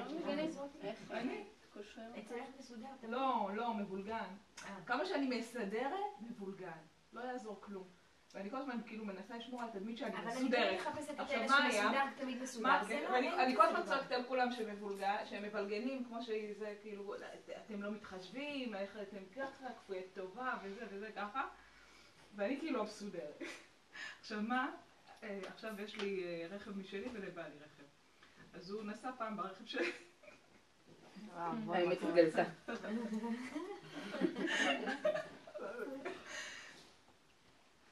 הוא אומר לי, חשבתי, ברדק. פחות או יותר מה שקורה אצלי. הוא אומר לי, חשבתי שיהיה אצלך מסודר. שיש לך מה? שאצלה יהיה נקי. שאצלה יהיה נקי. כיסתה, היא כיסתה. היא כיסתה את זה שהיא לא מסודרת, עלו עליה בסוף. עלה עלייך. אמרתי לו, אתם יודעים מה, גם אי אפשר לדרוש מאיתנו שנהיה הפוך ממה שאנחנו בטבע. רק שנכיר את הטבע ונמסור לו אותו, כי הוא ברא אותנו ככה, אבל שזה יהיה שלו ולא של האגו שלי. כי כשהאגו שלי לוקח את הטבע, הוא נהיה כפייתי ומשוגע. הוא מזיק לעצמו ולסובב. וכשאני לוקחת אותו, אומרת, ריבונו של עולם, אני, זה טבע שבראת לי, תרחם עליי. זה כתוצאה מהקללה, כתוצאה מזה, אפילו לא צריכה להגיד לו מה הוא יודע, רק אני מתוודה את חטאותיי לפני השם. במקום הזה, ביום הזה יכפר עליכם. מכל חטאותיכם. לפני השם תתארו. זה כמו וידוי של יום כיפור. אז, אז הבן אדם אומר להשם, ככה בראת אותי ואני לא יכול אחרת, תרחם עליי. יש רחמים, מתגלים הרחמים כמו יום כיפור, כמו התוצאה של יום כיפור. ואחר כך בא הצחוקים של אה, פורים, שזה באמת עד הסוף אנחנו הולכים ואומרים לא יכולים כלום וזה והכל צחוקים, והשם אומר אני אוהב אתכם איך שאתם. אתם רואים את הילדים? הם הולכים איך שהם ולא אכפת להם. ואני אוהב אותם. והם ינצחו אתכם, אל תלכו איתם בכוח, כי הם ינצחו אתכם. כי יש בהם משהו אמיתי ופשוט, ולא כועס. מה, הם לא מבינים מה את רוצה מהם. עכשיו, אין דבר, עזבי שעכשיו, מה זאת אומרת הם לא מבינים? מה זאת אומרת שהם לא מתנהגים? זה אומר שאל תתרכזי לאף אחד, תביני שככה זה העולם. את תלמדי מהם איפה הנקודה, קחי מהם איזה נקודה לעבודה עצמית שלך, ויפתחו השערים. מבינה מה אני מתכוונת? זה אדם חכם בעולם. אם לא, הוא ילך ראש בראש, יהרוג את האחרים ואת עצמו, ויהיה מרירות עולם בחיים שלו. בשביל מה? זה רוגז ומרירות בזוגיות, בילדים, בהורות. מה? אין חיים פה. התפיסה של עץ הדעת תהרוג את הבני אדם. כי כולם מחפשים לשאוף להגיע לסדר, למשמעת, לזה, אף אחד לא מגיע לכלום. אז מה שהם עושים, או שהם חונקים את הנפשות, וכולם משחקים אותם מסודרים, וזה נקרא מאולפים. אנחנו מאולפים כמו לאלף את הבן אדם, אבל זה לא חינוך אמיתי. הבן אדם לא מתוך עצמו מעוניין בדבר. או שאנחנו מתייע... או שכולם נראים מסודרים ובשליטה וזה, וחנוקים מוות בפנים, או שמציעים את כל הלכלוך החוצה ומשתגעים גם כן. אין קו האמצע הנכון. אתם מבינים מה אני אומרת? בתרבות הזאת יש שני קצוות. או אנשים חנוקים, מסודרים, כל אחד מרצה את השני, נכון, אין לי מותק יותר ואני אוהבים אותי ואני זה, לרצות כל היום לרצות, רק שלא יראו מי אני, או שמוצאים את כל הלכלוך החוצה בייאוש, כאשר עבדתי, עבדתי, אבל בייאוש נוראי. מתאבדים גם. אז זה לא טוב. זה לקחת את הנקודה ולהעלות אותה להשם, לתודעה היותר גבוהה של הווידוי וההכרה. אני תקועה פה, אני תקועה, תרחם עליי. זה דרך מאוד עדינה, היא דקה, והתוצאות מבפנים משפיעות עליו בחוץ. אדם אחד שעובד ככה, הוא משפיע על אלף אנשים. אחד מכם יניס אלף ושניים רבבה. אתם לא מבינים איזה עומק יש באחד. אם הוא עובד נכון, כי זאת תודעת אמת. איבדנו אותה. אנחנו חיים ב"וידעת", כל גירוי תגובה, שטחי, שטחי, שטחי, מחשבה ומיד מגיבים. ויש מהלך שאנחנו עושים, זה כאילו, אנחנו לא רוצים להיות יותר בראש הזה. אנחנו רוצים להיכנס בהשבה אל הלב. בואו ניכנס פנימה, השני הוא רק המראה שלי, הוא מראה לי את מציאותי. בואו נראה מה הנקודה שלי, והנקודה שלי, אני לא מוצאת מקום שעוד נשאר שם משהו טוב. ואז אני באה לפני השם, ואני אומרת, מאיפה אני אתחיל, ריבונו שלם? אני באה לצעוק על השני, הלוא הוא מראה לי את מציאותי. כי דרך, בהתחלה לא רואים את זה, כי אנחנו חיים בתרבות שטחית של הצדקה. האשמה של השני והצדקה של עצמי, זה חטא עץ הדת. ברגע שאדם אכל מעץ הדת, הוא מאשים את חווה. זאת אומרת, האישה שם נתתי עימה, היא גרמה לי, ואני בסדר גמור. ישר הוא מתכסה, איבד את הנקודה של האמת. מה זאת אומרת? נכון שהיא עשתה מה שעשתה, אבל גם אתה מצווה ולמה אתה הלכת אחריה? תקח אחריות. לא רוצה לקחת אחריות. אז בואו נחזור אחורה, ניקח אחריות. מה שהוא מראה לי ואני מתרגז זה אני. אז תגידו, תודו, הם מראים לי איזה תפוקה אני, כמו משוגעת רצה, קולי לא נשמע, ואני, הם התחצפו אליהם, אני מאבדת את ההורות שלי, אני מאבדת את המקום הנכון שהתורה נותנת לי, כבד את אביך ואת אמך. אני גורמת להם שהם לא יכבדו אותי, והעבירה עליי. אני אגיד להם, תראה, הילדים שלי התחצפו, אבל את גרמת להם. יש כזה דבר. הנקודה שלנו לקחת אחריות, ללכת אחורה, לשתוק, בשב ואל תעשה עדיף. שנתבונן ונראה, כשנכנסים למהלך יותר פנימי של איפוק והכלה והתבוננות פנימית ופירוק, הבן אדם מתחיל להיות בן אדם אחר לגמרי. הוא יוצר סביבו איזה אור מיוחד, ויש איתו שכינה, ודבריו נשמעים והמצב שלו נראה אחר. לא שהוא, הוא לא משתנה בטבע, אבל בטבע נכנס מרכיב נוסף. יש כוח אלוקי שעוזר לו בטבע שלו. לא, אני הרגשתי שעכשיו תוך כדי שאת מדברת, שאני באמת נפרדתי מהתפקיד ההורי שלי, והרגשתי עכשיו ש... אני הרגשתי שאני סוג של מנצלת אותם. כמו מעסיקה. יפה. אני רוצה לבוא ואתם תעשו את העבודה. מבינה? בסדר, היו בבית והכל, אבל זה גם קורה גם במצבים אחרים. זה לא שאני לא מתאמצת על הבית, אני בן אדם שחשוב כן, לו, כן. חשוב לו שיהיה הרמוניה. מה שאת ונעים. יודעת על עצמך, אבל תחי אני אותה. הרגשתי שהם התחצפו כאילו לתפקיד שאני תפסתי, שהוא לא הורה. ועכשיו אני מבינה, כאילו, אלא של לא היו איזה רודן, רודן שרוצה לשלוט כמעסיקה שלהם. כמעסיקה. ואפילו אמרתי מבחינה חינוכית, הבן שלי בדיוק ניגן, ואמר, אמא, עכשיו אני צריכה, צריך להפסיק כדי לעשות, אני עוד שעה, שעתיים. אז אמרתי לו, תשמע, יש, הוא אומר, אני לא מוכן שתגידי לי באותו רגע, ובאותו רגע אני זה. אמרתי, אבל תראה, גם בצבא תהיה לך סמכות, גם בעבודה. והתחלתי להתגדל על התפקיד התחיל הזה. אה, כן. שיטת אז המוסר. הרגשתי עכשיו אני מבינה שהם פשוט התנגדו לדמות הלא הורית הזו, כן. הנצלנית במידה מסוימת, המעסיקה הזאת שתפסתי לעצמי באותו רגע. כן. באמת, אני גם לא הכרתי אותם. החוצפה שהייתה להם, לא הבנתי מאיפה זה זה בא. לא היה הם, זה בורא עולם זה שם. תקשיבו, זה בורא עולם שם. כן, מי שהולך בדרך, ממש, הכל יתנגד לו אם הוא לא ילך בכיוון. עוזרים לך. כן.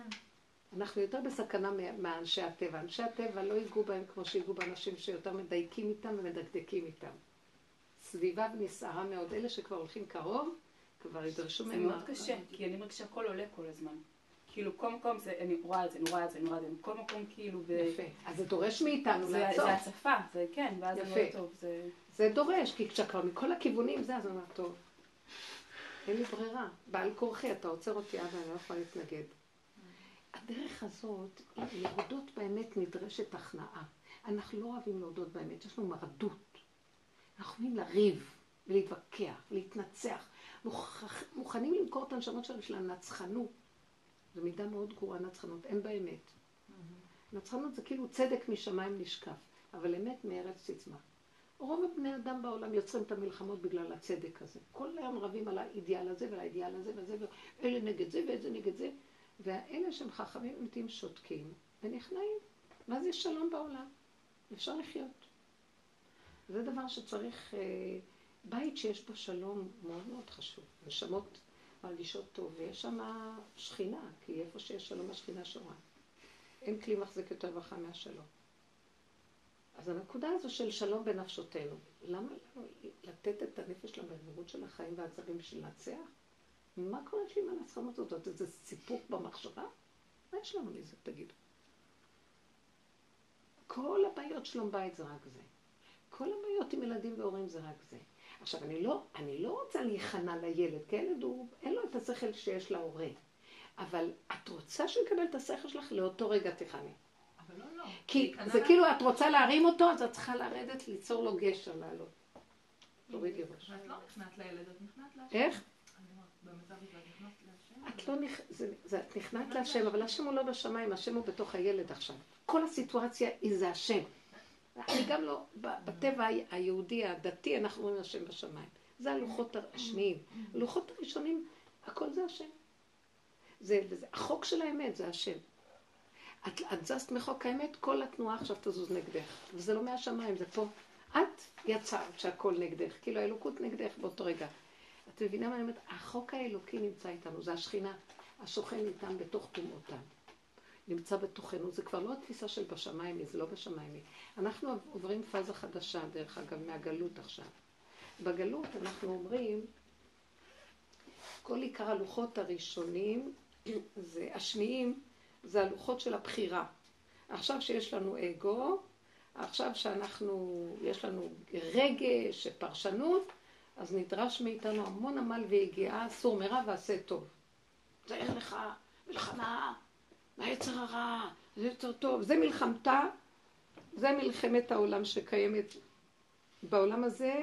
כל ביאתו של האדם לעולם, ברובד של עץ הדת, זה למלחמה הזאת. מלחמת היצר הטוב מול הרע. זאת אומרת, עכשיו, לנו היהודים יש בהירות מה זה טוב, מה זה רע, אבל כל העולם נלחם גם כן. רק לא ברור להם מה טוב ומה רע. אחד אומר מיליון דולר זה טוב, השני אומר לו, לא, לנצח את כל העולם זה הטוב. זה לא חשוב, מה שכל אחד עושה לו את המושגים, אבל כולם רבים ונלחמים על הטוב והרע שהם מסדרים לעצמם. לנו ביהדות יש מערכת יותר ברורה מה זה טוב ומה זה רע. אבל אנחנו גם כן במלחמה תמידית, והגאולה זה הפסק המלחמה. נמאס. משיח הביא שלום, שתיפסק המלחמה הזאת. אז התודעה הראשונית, התודעה של לוח, של לוח של עץ הדת, הלוחות השניים, היא תודעה של זכות. מה הכוונה זכות? אתה צריך לזכות במה שאתה עושה. בחירה. אתה לא יכול, זה לא הפקר העולם. תעשה מלחמה, סור מרע, עשה טוב. עכשיו אתה צדיק. אתה לא יכול לעשות מה שאתה רוצה בעולם. יש לך מערכת חוקים ויש... וכל היום יש מלחמה. הלוחות הראשונים הקודמים הם נקראים הברית. יש הבדל בין זכות וברית. כתוב, זכות אבות תמה, אבל ברית אבות לא תמה, מה שנקרא. יש איזה שלב שזכות אבות נגמרת, הזכות של האבות. בזכותם אנחנו חיים. אבל ברבות השנים הם אומרים, יאללה, נגמרה הזכות כבר. אבל מה כן נשאר? שהשם כרת ברית עם אברהם, יצחק ויעקב, הברית ההיא ברית נצח. בניגוד לשום בחירה, לא בחירה, כן בחירה, מה שלא תעשה, השם אמר להם, אני אגאל אותם. בלי עבודה, בלי עמל, בלי הגיעה, זה נקרא הברית. אתם מבינים מה אני אומרת? אבל אנחנו במהלך של הזכות. אנחנו תחת חוק עץ הדת, וכל הזמן אנחנו במהלך הבחירה והמלחמה. אני בשיעורים רוצה להוציא אותנו מהמלחמה והבחירה, אבל אי אפשר לצאת, כי זה הפקרות. אז מה אני רוצה לעשות? להעצים את הבחירה עד הסוף. עד שכבר אני אגיד, אין לי כוח לבחור יותר, לא רוצה לבחור. תהרגו אותי, לא יודעת מה לבחור. הבנת? מיצוי של הכוחות עד הסוף. זה כאילו ללכת אחורה, אחורה, אחורה, עד שכבר אין כוח לכלום. ואז יופיע המצב של הברית. בעל כורחנו השם יגאל אותנו אם אנחנו נהיה טובים או רעים. כי אין לנו כבר כוח לכלום.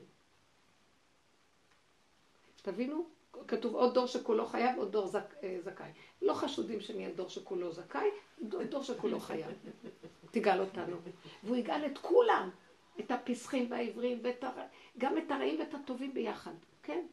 כי זה, זה הברית. הוא הבטיח לאברהם ויצחק בלי שום תנאי. אפילו מה שחז"ל אמרו על אנשים שאין להם חלק לעולם הבא. כמו מנשה שהציב צלם בהיכל, אה, דואג עד ומי שהרג את כל נוב, עיר הכהנים. הרג כהנים, המון כהנים הוא הרג, זה רציחה נוראית, כהנים, כהני השם. אה, אה, אלישע אחר שעשה, שיצא לתרבות רעה, כן, ועבד עבודות זרות. אה, כל מיני אנשים שכתוב, גחזי, שהוא עשה חילול השם, מה שאנחנו יודעים. מי עוד? אפילו על שלמה המלך אמרו, שהוא הרבה לו הרבה נשים, והוא היה איזה שלב שהוא כאילו, הוא סטה ליבו וכן הוא השמדי, כאילו יש כאלה שישב על הכיסא שלו השד ולא הוא, כל מיני סיפורים, כי הוא כבר הלך למהלך. אפילו זה, אז חכמים גזרו עליהם שאין להם חלק לעולם הבא.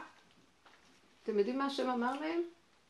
אתם חכמים בעולם הזה, ואין לכם רק בתי הדינים של העולם הזה. אתם לא תחליטו לי מה זה בית דין של העולם הבא. זה שייך לי.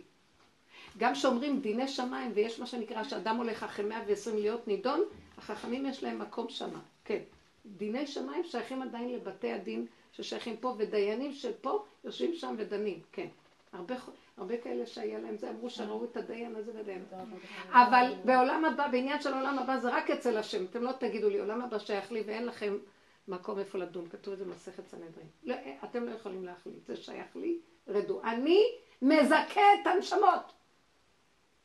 הם כולם יחזרו בתשובה ויהיו שייכים אליי. זאת אומרת, גם בלי תשובה, סליחה, הוא אומר, הם יהיו שייכים לי. אני יודע איך להרים את הנשמות האלה. אפילו שהייתה להם נפילה, בסופו של דבר לעתיד לבוא, כולם התקללו כי שייכים ליסוד של הברית. עכשיו, מה זה הברית? הברית זה הלוחות הראשונים. מה זה? זה אור כזה שנותן לרעים ולטובים. זה האור הגנוז. אתם מבינים? זה לא אור ששייך ל... בזכות זה, זה, אבל מי שאין לו את הזכות לא. כולם יזכו. עכשיו, אנחנו לא רוצים לנצל את האור הזה, כי בסוף הוא יגאל את כולם. אנחנו רוצים גם לנצל את המצב של, שעדיין אנחנו תחת חוק עץ הדת, אז בואו ננצל את הזכות של הבחירה עד הסוף. מי שנכנס לדרך הזאת נשחט. לא חס ושלום, תראו, לא ירדה לי טיפת דם. אבל מה? האגו נשחט. בגלל שאת תחשבת מול הילדים, את מתה לצעוק עליהם, כי השכל שלך עכשיו מצדיק, ואת מתאפקת, מתאפקת, מתאפקת, מתאפקת ויורדת על עצמך ולא עליהם. יש שחיטה יותר גדולה מזאת? אין שחיטת אגו יותר גדולה מזאת. ואת זוכה, את ממצה את כוח הבחירה עד הסוף. ואת אומרת, ריבונו שלום, אבל אני אשמה שהם כאלה, וזה לא היה. אני גרמתי. כי אם ככה נראים הענפים, השורשים כנראה יש בהם משהו.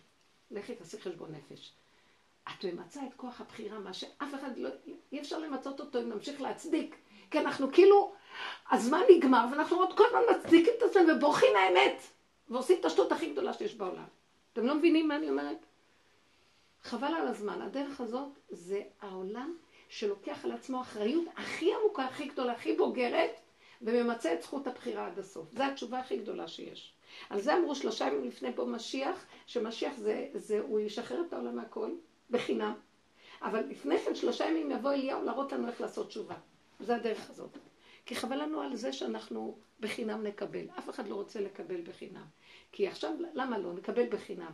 אבל כשנראה את אלה שעבדו בזכות וזכו, יהיה לנו בושה מאוד גדולה, ואנחנו מאוד נרצה גם כן שיהיה לנו, כי זה כאילו, הם יושבים בפנים ואת רק משרתת אותם, מקבל את העצמות שלהם בחוץ. זה ככה. אבל רבנית, הדרך עצמה היא השכר. יפה, מאוד יפה, מאוד יפה אמרת. אני מאוד נהנית ממה שאמרת. בגלל שנכון שיש הרבה מצוקות, ונכון שנקראים, אבל אה, את יודעת איפה אני מוצאת את, ה, את ההשוואה? איפה אני, יש לי מעין שמחה כשאני פוגשת אדם אה, שבכלל לא בדרך. זה יכול להיות אדם חילוני שנקרא בדרכי, והוא יכול להיות כל כך סוער ומדומיין ו- וחי בעולם הזה, ואז אני קולטת כמה, כמה אני לא שם. נכון שיש לי את הסערות שלי, נכון שיש לי את הקשיים שלי, שהשם גם מזמן לי בחיים. כמו שהיא עכשיו סיפרה, אבל יש לך לאן להימלט. מאוד נפלא. זאת אומרת שתבינו, עכשיו זה מדייק אותי יותר. שאני סידרתי את הזכות ואת הברית, אתם יודעים מה זה באותו מקום. הזכות והברית זה אותו דבר. זה כאילו, זה הזכות ומאחוריה יש את הברית. את עושה, את נותנת נקודה, מיד הברית מופיעה. כבר באותו מהלך עצמו יש לך את הנקודה. אני ראיתי, פעם דיברנו על הדבר הזה, יש מושג שנקרא בעיטה אחישנה. מה זה בעיטה אחישנה? אמרו חז"ל. זה כתוב מישעיה, אה, אני נאום השם בעיטה אחישנה, את הגאולה. כשתבוא הגאולה, אני אחיש אותה. אז יש מושג שנקרא בזמנה, בעיטה, בעת שלה, ויש מה שנקרא, אני אביא אותה לפני הזמן שלה. אז אני מסתכלת ואומרת, וואי, אין מקום שנוכל לזכות שלפני הזמן הוא יביא. זה מין משהו וירטואלי שלא נראה מתאים. גם הזמן של בעיטה, אנחנו אף פעם לא יודעים מתי זה.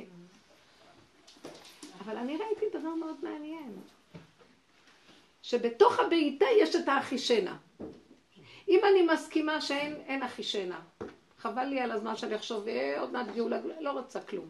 אני חיה עם הנקודה איך שהיא נותנת נקודת עבודה, פתאום שם מתגלה לי אחישנה, נהיה לי אור שמה. אז נמצא שהבעיטה יש בה את האחישנה. הלוחות הראשונים יש בהם את הלוחות השניים. הלוחות השניים יש בהם את הראשונים. שתי נקודות זה דבר אחד, השם אחד ושמו אחד. אין שני דברים, זה המוח של עץ הדת עושה שניים. וכאן את אמרת דבר מאוד עמוק. אני אומרת לכם, תראו, זו עבודה מאוד קשה ואנחנו נשחטים והאגו נשחט. ברגע שהוא נשחט מתגלה אור חדש, אז זה שווה לך להישחט כי את מקבלת אור חדש, זה לא שאת נשחטת ואת יושבת שחוטה. באותו רגע שאת נותנת את הקורבן לדבר הזה, באותו רגע את מגלה חיות פנימית, דקה עדינה, מתוקה, רגע של נצח ששווה לך את כל הזמן של העולם הזה.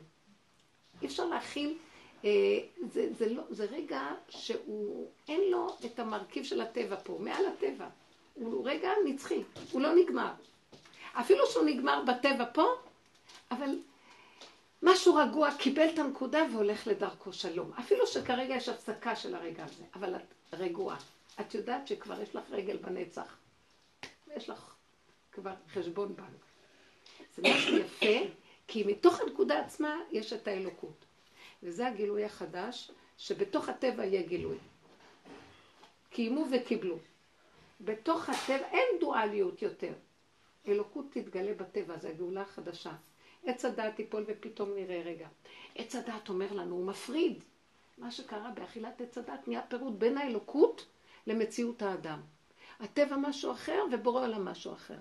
ואילו השם ברא עולם שבתוך הטבע הוא נמצא. זה הבית שלו, הוא רוצה להתגלות בעולם, שמע עבור את העולם. לכבודי בראתי, יצרתי, אף עשיתי את עולמי. שהשם ישחה בתוכנו והשכינה מתהלכת בתוכנו. טבע זה הדבר הכי יפלא בעולם. מה עשה תרבות עץ הדת? חתכה את שני המלאכים כאילו, וכאילו השם בשמיים ואנחנו פה. וכל העבודה מביאה לחבר. ואז אני אומרת, רק רגע, התרבות של עץ הדת אומרת לנו, לעתיד לבוא הגאולה, וזה פתאום, באמת, הנה הגאולה כאן. איך שזה ככה, זה בסדר גמור, הכל טוב. מה אנחנו חושבים שתהיה הגאולה? זה דמיונות שאנחנו לא... שעץ הדעת גורם לנו, ואז אף פעם, גם אם תבוא הגאולה, לא נסכים לה ולא נראה אותה גם. כי אנחנו במוח מפולספים על זה משהו שבכלל אה, לא רואים אותו בכלל. ולא נגיע אליו גם, זה דמיון. אז נמצא שהעבודה הזאת מורידה, מורידה, מורידה את כל הדמיונות, כל הרגשות, כל הסערה, פרשנות. ואת יושבת ואת אומרת, רגע, מה חסר עכשיו? הבעיטה זה הכי שינה. באותו רגע שאני מסכימה לאיך שזה ככה, באותו רגע יש לי מתיקות. מתגלה מתוכה משהו מתוק. הדבר והיפוכו נמצא באותו דבר. זה חידוש מאוד גדול, וזו גאולה עתידית תהיה כזאת. יכול להיות שאחר כך יהיו גם שינויים של מצבים ואורות וזה, אבל זה לא חשוב לי אפילו. כי הקטן כבר מספיק לי וטוב לי בו. כי יש בו עוצמה, הקטן יש בו עוצמה עצומה.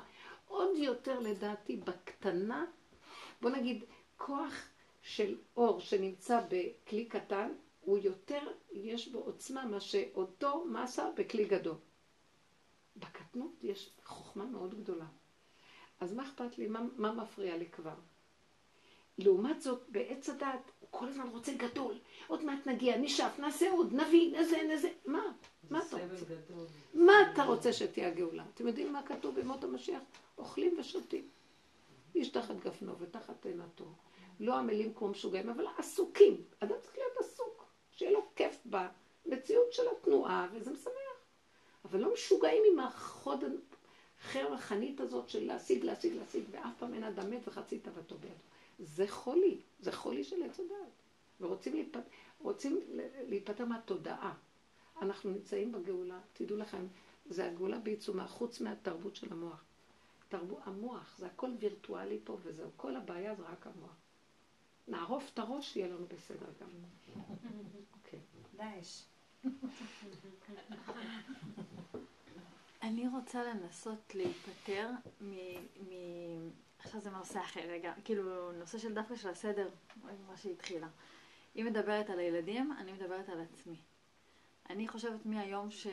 שאני מכירה את עצמי, מה שמלווה אותי כל הזמן זה שאני מבולגנת ולא מסודרת, וזה מלווה אותי גם בבית, כל הזמן, ואני כאילו והתחושות האלה מוכיחות את עצמם. כי כמה שאני לא אסדר וכמה שאני לא זה, תמיד הבית שלי מבולגן. ואני כל פעם, ואני כאילו יודעת על עצמי, יש לי את התווית הזאת שאני לא מאורגנת, לא מסודרת, לא מתוכננת, לא יודעת לנהל את הזמן. אה, כל הנושא הזה של סדר. ואני מחפשת המון פתרונות. עכשיו, להגיד לך, ללמוד איך לעשות את זה, למדתי, למדתי קורס כזה וניהול זמן וספרים והכל. בסופו של דבר, אני מאמינה שזה משהו פנימי אצלי, שהוא, שהוא, שהוא תכלס, המציאות מראה לי שלא נגעתי בנקודה. אני אגיד לכם כבר עכשיו, איך התרבות מנצלת והיא רמה אותנו. תזרקו את כל הספרים לפח, תסגרו את הספריות. אף פעם לא נשתנה בטבע מה שאנחנו. זה רק כאילו נלמד ונעשה, כן, יש כאילו שיפוצים קטנים. זה פתרונות, זה, אף פעם, תמיד חוזרים לאותה נקודה. את יודעת מה? למה שלא תקבלי את זה שאת לא מסודרת? אני מנסה, כי ככה השם ברא אותי. אתם יודעים איזה יופי יש בבן אדם כזה? יש לך תכונה אחרת שתפצה.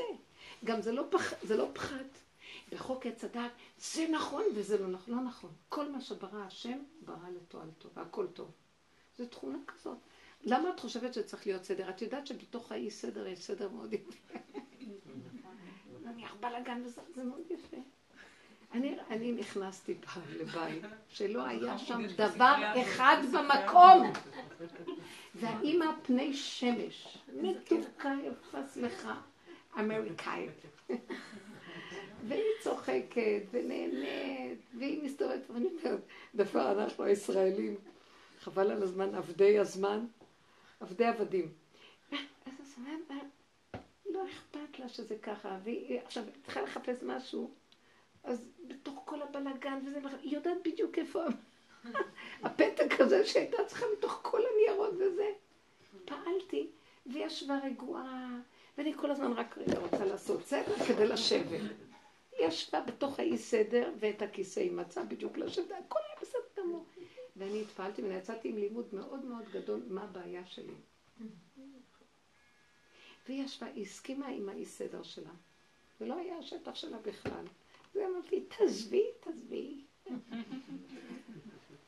היא הסכימה לזה. אבל זה גם לא טוב. מה לא טוב פה?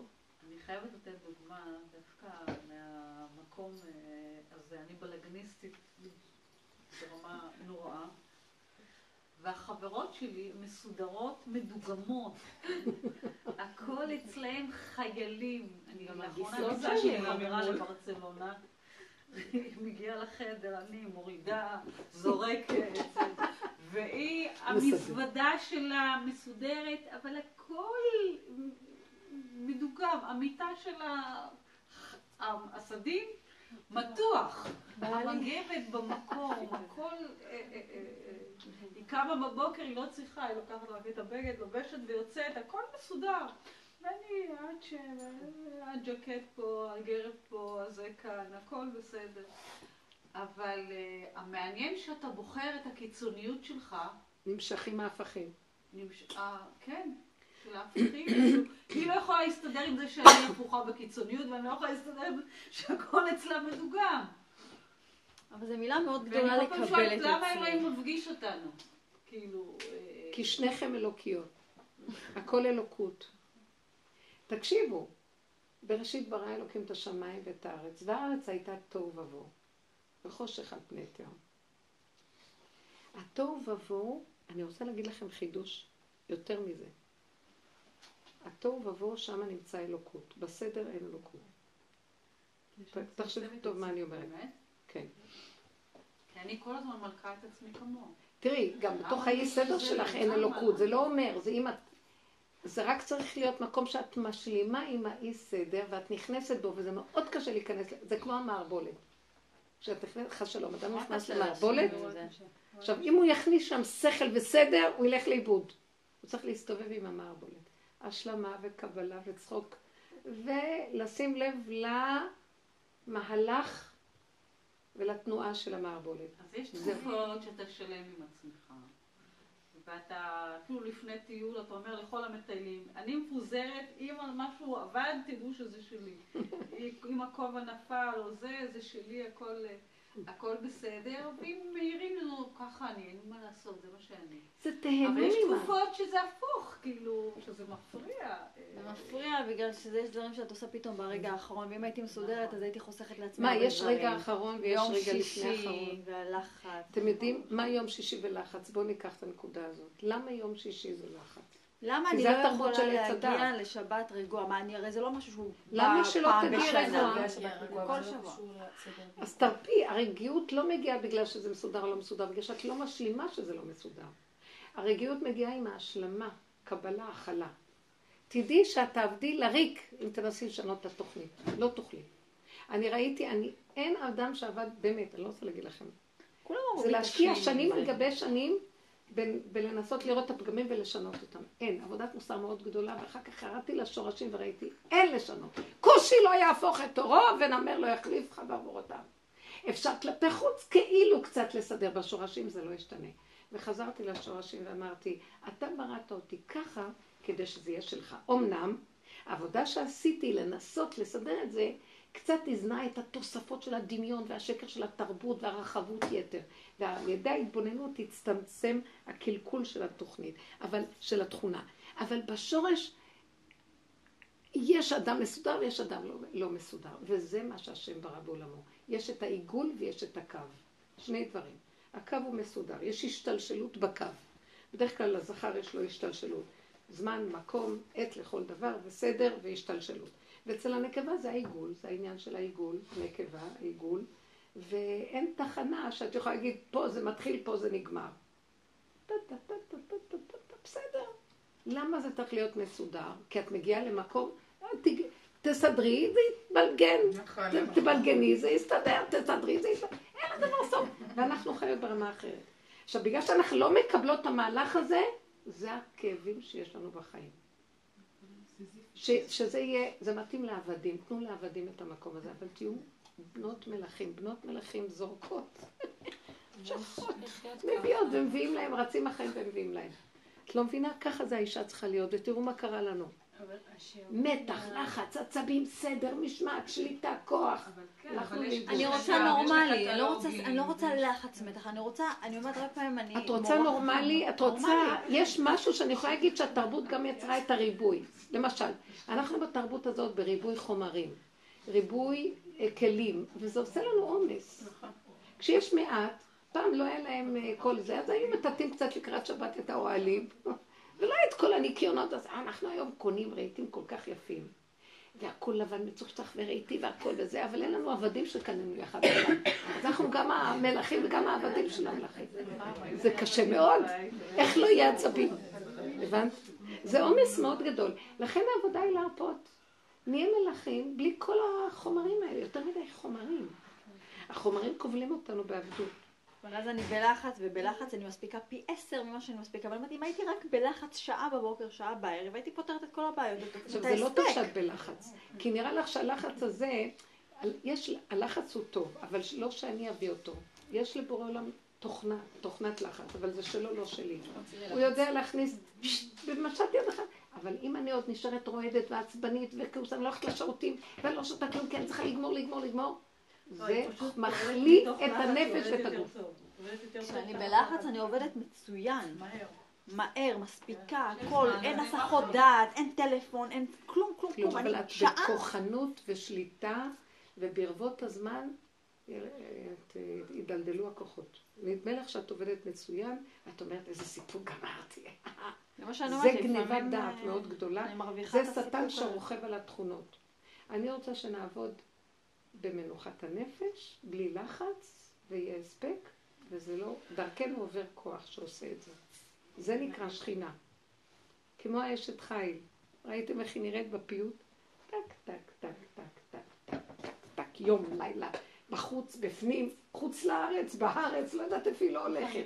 בשדה. בבית, ככה הרגשתי כשנכנסתי אליה היום הביתה. בלי עין הרע. מה זה שטחה את הקטקטק. אבל היא בדרך. היא וכאילו, בדרך. רק היא תשים לב לדבר אחד, שיש לה רגע של לחץ ומתח, והראש רוצה עוד להספיק להדפיק, תעצרי ותגידי לא שלי. אבא תרחם עליי, שהמתח והלחץ זה עבודה זרה. כל מה שמאפיין את העצבים, עבודת העצבים זה נקרא, עצביהם כסף וזהב, מעשה ידי אדם. עצבים זה עבודה זרה, אסור לרכב על העצבים. העצבים הם כלי שרת של הבורא עולם, של השכינה, אבל לא שהם יהיו בלי השכינה. כי אז אוי ואבוי מה שקורה לבן אדם. המתחים שאחר כך הם יוצרים והחסכים הם גדולים מהכוחות של הבן אדם, הם גונבים את הכוח של האדם ומשתמשים בו לא בצורה נכונה ואחר כך בן אדם מתמוטט.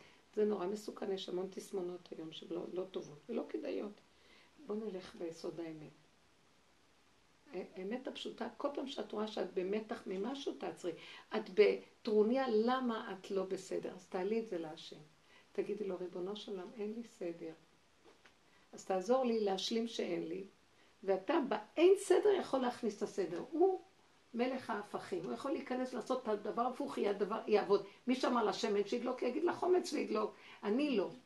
אז אני כל הזמן רוצה לסדר, לסדר, ואני לא. את לא תשני טבע. אני לא, והילדים שלי עושים לי יותר גרוע. כאילו, כי את לא עובדת עם השם. תכניסי את זה לאמונה, לדיבור. לפני השם, תגידי לו, אבא, תסכימי לאין אונים. לא, אני יכולה, אני עוד מעט אשתנה, אני אעשה ככה ונעשה ככה ובכוח. זה לא נקרא עבודה, זה נקרא כוחנות. אנחנו רוצים ללכת בדרכי האמונה. ברכות, בהכנעה, בהתרפקות על השכינה, היא אחורה, היא יושבת אחורה. לכי אחורה ותגידי, ריבונו שלה, תעזור לי. הנה עכשיו פסח, אני לא יודעת מאיפה להתחיל. ואני אומרת לו, מאיפה אני? אני לא רוצה ללכת בכוחנות. מה, אני לא יכולה לקחת בכוח אחד ולעשות תנועה אחת ולעשות קורבנות פסח את כל בני הבית ולשגע את כולם? אני לא רוצה. אני אומרת לו, לא שלב. ת- תפתח לי סיבה שמשם אני אכניס יד ואז הכל זורם. אתה רק, את הושט את המטה והטבע בא אליה. תעזור לי, אני רוצה ללכת איתך. החג שלך, תורה שלך, חיים שלך, אני שלך, זה העולם שלך. תמלוך בעולמך, תתגלה עליי. זה חיים אחרים, חיים אחרים. אני רואה החיים אחרים לגמרי. ויש רגעים, של- תמיד יש רגעים, אבל תני אותו להשם. רגע הלחץ הוא כדי להמליך את השם, ולא לנסות לפתור וללכת בכוחנות. הפתרונות של עץ הדת הם קשים, הוא כוחני והוא נחש. הוא איש, לרגע אחד הוא מתגבר, הרגע השני הוא עוקץ, זה מאוד מסוכן, כן. אני אומרת שזה יוצר אה, איזשהו ניתוק קצת מהסביבה, מהילדים. זה, זה כאילו, אה, אתה תופס מרחק כזה, אתה לא מעורבב איתם יותר מדי. מי שהולך בדרך הזאת, הוא צריך להבין שהעולם מורעל עם תודעת עץ הדת, בשיטה שאנחנו חיים, ואנחנו הולכים בכיוון הפוך. את לא יכולה להיות מעורבבת מדי בעולם, צריכה לשמור על עצמך. הילדים שלך, הבעל, החיים, אבל הם לא שלך. הם יכולים להרעיל אותך ותהרגי אותם, חס שלום, או שהם יכאיבו לך. לכן תעמדו כמה מטרים מהחיים. הם יישארו עדיין כאילו שלנו, כן? הם ילדים של השם. העולם הזה לא שלי, אין לי בעלות עליו. אני יכולה לקחת ממנו לעבוד על הנקודה שלי, אבל אני לא רוצה לשלוט בו בצורה הזאת. זה לא כדאי לי. זה לא כדאי. איזה כאבים יש בעולם. הורים, נראה להם, יש להם שליטה, כוח, אז הילדים גדלים, לא מסתכלים עליהם, הם זוכרים להם את כל הכאבים והצרות שהיה. וגם אפילו אם לא עשו להם צרות, אין הכרת הטוב. ככה זה העולם. זה לא חיים טובים. אבל אני רואה, כל פעם שיש לי איזה כאב ונקודה של טבע מהילדים או ממשהו, אני אומרת, אבא, רק אתה תחבר אותם אליי, אני לא רצה אחריהם, לא רוצה. אני רוצה לרוץ בטבע, אני אומרת, לא, כי יהיה לי כאבים אחר כך. כמה אני עושה, ומה הם נותנים לי בחזרה? לא רוצה את החשבון. אז זאת אומרת, נמצא שחייבים כל רגע להכניס אותו למציאות החיים, תכונה כזאת, כזאת, כזאת, דבר זה, אירועים, עניינים, אבל כדי שנזכור להכניס אותם, אנחנו צריכים קצת להיות בצמצום וקרובים לעצמנו, ולא בחיים מדי. כי החיים הם אה, מאוד קשים, הם אה, בולעים את הבן אדם. צריך לחיות ברוורס אחורה. זה נקרא תשובה, שובו אליי. השכינה נמצאת מאחורה, היא אומרת שובו אליי, היא שמה. היא לא בקדימה. השכינה נמצאת במערב, נכון? בית המקדש הייתה שכינה במערב. אנחנו צריכים ללכת אחורה. בערבוביה, מערב זה ערבוביה, מלשון ערבוביה. בערבוביה, בתוהו ובוהו באנדרלמוסיה, ולא להתבלבל, שם השכינה מסדרת הכל. אנחנו צריכים לוותר על הדמיון של המוח שרוצה סדר ושליטה. כי זה דמיון רק, אין שליטה ואין כלום. כן. היום היה אמור להיות ניתוח לבת שלי. איך? היום היה אמור להיות ניתוח לבת שלי, והיה ניתוח גזילה כזה. כאילו יש לה איזושהי בעיה של ריצוד בעיניים. הניתוח כאילו אמור אה, כאילו ליצור אה, איזשהו... מנתקים שרירים ומחברים אותם מחדש. אז אה, היום הלכנו לחדר הניתוח ו... שד לזה, ובסוף לא ניתחו אותה, כי היא נזלת ומקוררת וזה. עכשיו אני כאילו, כל ה... כאילו זה, הבעיה עם העיניים זה מלווה עם כל מיני, היא עוד לא, היא בת שנתיים וחצי, היא עוד לא מדברת. וההתפתחות שלה כזה, כל פעם כזה מין מבלבל כזה, מבינה, היא לא מבינה, היא כאילו מין אה, משהו כזה שאני... אני כל הזמן כאילו מנסה לקחת צעד אחורה, טוב, מה שהיא תבין, היא תבין, אני, אני כאילו מתייחסת אליה ממה שאני מבינה מהשכל של ה... כאילו... כן. מכירים, גישת שפר וכל זה, אה, שפשוט מתייחסים לילד רגיל, וכמה שיש לו כוחות, אז הוא מוציא אותם לפועל, כאילו, אתה לא... אבל אני גם מנסה גם לקחת צעד אחד אחורה, ואני אני לא רציתי את הניתוח הזה. זאת אומרת, אני לא רוצה את ההתערבות הזאת הכירורגית, זה זה התערבות. מצד שני, אני רוצה, אני רוצה שהבעיה שלה עם העיניים תיפתר, כי יכול להיות שזה יפתור לה עוד דברים אחר כך. כן. אז אני כל הזמן בכזה מין... אה, לא, יש דברים שזה לא מוחלט, ככה או ככה. זה סיבות. לפעמים יש מקום שצריך להתערב ולתת מקום שהטבע נותן ניתוח או משהו כן, כזה. אני כל הזמן אומרת, אני מרגישה שיש לה איזושהי שליטה פנימית על ה- על השרירים, כאילו מין מקום מהרצון שלה שזה לא יהיה, שזה לא יתקדם, כאילו... שלא יהיה מה? שלא יהיה לה הפגם שלה? כן. זאת אומרת, כאילו לא, אם... שהיא כן, שהיא יכולה כאילו להתגבר על כן, הדבר הזה בכוחות כן. עצמה. אני לא יודעת איך. זאת אומרת, מה היא רואה? פוזלת. לא, היא לא פוזלת. אלא? היא, היא, יש לה ריצות בעיניים, ויש מה שנקרא נל פוינט, נכון? כן. נקודה, שהיא מסתכלת מהצד, אז, אז העיניים ישר, אה, לא זזות. נתקעות. כן, אז הניתוח כאילו מעביר את ה... והמרכז. זה ניתוח מסוכן. לא, הוא ממש פשוט. איך? כן? ניתוח קל מאוד. הניתוח הוא קל, אבל... אז למה שהיא תצטער כל כך? אה? נכון שיש לבן אדם חיסרון, ילד יש לו חיסרון מגיל קטן, המערכות שלו יודעות לפצות ולסדר ברבות הזמן איך לעבוד עם החסד. יש דברים בנפש שיכולים לפייס, ויש דברים שהם אורגניים, שיכולים לעזור, ויש התערבות חיצונית, כן, זה יכול לעזור. אני כאילו, כאילו לא רציתי גם, זה ככה נפל לי כזה לפני פסח כזה, היא צריכה להיות איתי בבית והיא היפראקטיבית חבל על הזמן, כאילו, אני אעשה משהו. כאילו היה לי כזה, רציתי לא רציתי כזה, בסוף, אה, בסוף זה נדחה, לעוד כמה חודשים, וזה, כאילו כל פעם זה לא... ואני כל הזמן בכזה מין מאבק, אני אומרת, אני אומרת לבעלי, היא בסדר, אין לה כלום. אולי זה סימן בעצם התחייה הזאת ש... שזה אולי- באמת, אולי כן, ככה באמת מסתדר. וזה וזה. אבל מצד שני, אני כל. כך רוא- שמה, שאני כאילו לא נותנת לזה. אבל לא את זאת שבלמת, שעצרת שלא יהיה לא, הרופאים לא, החליטו, לא? אבל אולי אני מנסה להבין מה התפקיד שלי פה. את מדי, אני אגיד לך משהו שראיתי, מוכנה להקשיב לי? את לא, משתמשת הרבה בהבנה. תורידי את ההבנה, תדעי מה תצטרכי לעשות. כי את רוצה להבין לא, ולראות. לא, אני מנסה, אני מנסה להבין. לא? אין כזה דבר השם כזה, את עושה אותו, את מסדרת השם שיסדר לך הבנה. תקשיבי לי, אמת היא לא צריכה הבנה. את תדעי בחושים מה צריך לעשות. ואילו המקום שלך של להבין מה השם רוצה ממך, מי אמר לך שיש, שהשם רוצה שתביני? בשביל מה את צריכה, את, שימי לב, זה שפר גם שייך קצת להרבה הבנות פסיכולוגיות. זה בסדר, גם אנחנו יש, עובדים עם אבל זה, גם אנחנו לא- עובדים עם זה עד רובד. מסוים שצריך לזרוק כבר את לא, ההבנה. לא, אני יודעת. כשלא הולכים נכון, אז באמת אה, ההבנות הפסיכולוגיות האלה הן אה, בדיוק. לא נכון. סליחה, לא סליחה, נכון. יש, דבר- היא אמרה לך, אה, כאן הגר אמרה, סיבה. הרופאים התקשרו, אמרו, לא מתאים עכשיו. למה לך להמשיך להתבלבל? באותו רגע שהם יגידו, תראי איזה סיבה מעניינת. או שפתאום תסכימי עם זה, או שפתאום יהיה ברור שאת לא לא, צריכה, או שהילדה תעשה... זה, מה שאני מנסה לעשות, להסכים עם זה שזה ככה. איך? אני מנסה כאילו... אל תנסי, תסכימי. תשימי לב מה. קורה לך. אני אגיד לך מה קורה, תקשיבי לי. אין לך צורך לנקוט עמדה ואת מנסה לנקוט עמדה. אף אחד לא ביקש ממך עכשיו עמדה, הניתוח נדחה.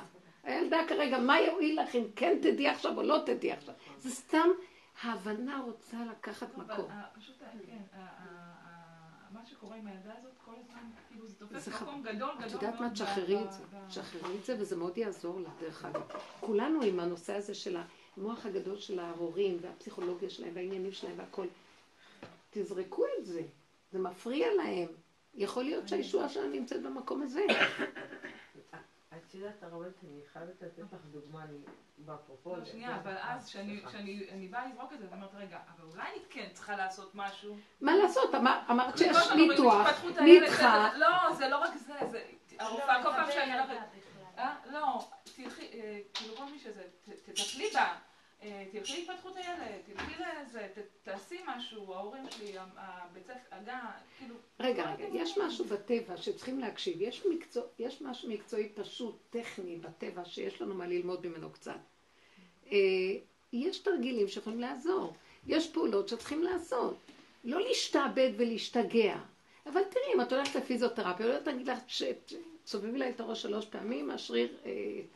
יש משהו פשוט שצריך לעשות. זה- לא להתעקש להגיד לא. לא, לא מתעקשת, אבל אומרת, אבל לא בא לי כאילו... אה, כאילו, לכל הדברים. אז זה לא כל הדברים. שמת לב איך המוח שלך מגדיל כל הדברים. לא, לכי למישהי מקצועית אחת. תגיד לה, תקשיבי, מה, לכי לאחת טובה שיכולה, אה, או פיזיותרפיסטיות יודעות, יש להם, היום יש הרבה ידע. לכי לאחת, אל תתבלבלי. ותלכי עם שיטה אחת. ויכול להיות שזה, את מבינה מה את מתכוונת? כי עכשיו... אני לא, אז אני את אומרת, אה, עדיף כבר ניתוח מה. טוב, אני, זה דבר את זה. שאת צודקת אני לא מבינה בזה, זאת אומרת, את צריכה לדעת למצות אינפורמציה בצורה פשוטה.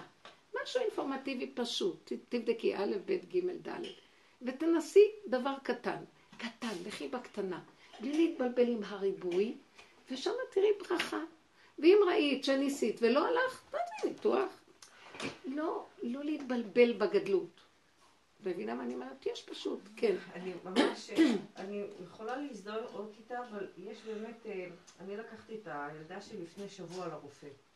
דלקת בגרון. עכשיו אני נותנת לה בדרך כלל שמן, אורגנו, שראיתי, טפטפתי יומיים, לא עזר. אז לקחתי לרופא, כאילו, כי כאב לה. הגענו לרופא, ושמתי לב שאם אין לבן אדם את הנקודה, הרופא יכול לשגע את הבן אדם מפחד.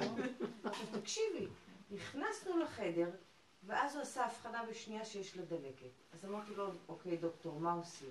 אז הוא אומר, בעיקרון זה יכול להירפא לבד. אז אמרתי לו, אה יופי, אז אנחנו הולכים. אמר לי, לא, אבל פעם ב- יש סיכון באחת ל... שזה יכול להביא לפגע בלב וככה וככה. אמרתי לו, טוב, אתה יודע מה? אני סומכת עליו יתברך, אני אצא מזה עכשיו וזה, ואז הוא אמר לי, "אבל שתדעי לך, שהוא יתברך, שלח אותי, והוא לא רופא דתי. תראי איזה סרט. הוא שלח אותי להגיד לך את הזה. אז הסתכלתי עליו, ואז אמרתי לו, טוב, תן לי את המרשם לאנטיביוטיקה, למרות שאני לא בעד. לקחתי את המרשם של האנטיביוטיקה ולא נכנסתי. הוא הציע שתיקחי אנטיביוטיקה, הוא בהתחלה הציע. הוא הציע שלא תיקחי כלום, זה ילך נכון, לבד. בדיוק. אז רגע, תראי מה הוא עשה, תראי מה. הוא עשה. הדבר הראשון שהוא אמר לך, דלקת, זה טוב. אבחון זה דבר טוב. דבר שני, הוא אמר לך, זה יכול לעבור לבד. שם. דבר שלישי, הוא התחיל להתרחב על מה האפשרויות. בדיוק. תתחיל לעשות סדר. אז נכון. דבר ראשון, הוא אמר דבר אחד. דבר שני, אה, עכשיו, יכול להיות שאם לא תטפלי, אז אולי תטפלי בדבר יותר, הקיצור זה, הוא מבולבל אולי תקחי... לגמרי. לא, את. התבלבלת. לא, בלבל תקשיבי. הוא בלבל הוא לא אותי. בלבל אותך אבל אני בכלל. תפסתי, שנייה. הוא לא. בלבל, בשביל מה את תגידי. לו, ברגע שאמרת לו, הוא התברך שם, את התבלבלת. אין, הוא התברך, את לא מבינה? סליחה, נכון. אני לא דוסית. נכון, נכון, תקשיבו נכון, לי את רגע. מה זה הוא התברך? תלית את זה פתאום באיזה רוחני? לא. הנה בורא עולם התגלה מולך, והוא צדק מה שהוא אמר, אני שליח, והשליח אמר לך א' ב'. הגימל זה ספקולציה שאם לא תשמרי את הב', יכול לבוא גימל. אבל את יכולה לקחת משהו טבעי, או תמשיך עם האוריגנו, או איזה דבר נוסף, ויש דברים שמרפאים, וילדים יש להם כוח חיפוי מאוד חזק. ושימי לב, זו נקודה, אז לא צריך את כל האנטיביוטיקה. מאחר ואמרת לו השם, עכשיו קפץ לו הגן הרפואי, ואמר, תקשיבי רגע, ואני אגיד לכם את האמת, את אמרת לו השם יתברך, אני רוצה להגיד לכם משהו, זה נקרא השד יתברך. בדיוק, השסע. סליחה, אני אגיד לכם משהו, אתם לא שמות לב. כי ברגע שאנחנו אומרים השם יתברך ליד אחד שהוא מנגד, יהיה קטרוג מאוד גדול, וזה השד עצמו. אל תגידי שום דבר. הנה השם, השם זה הוא.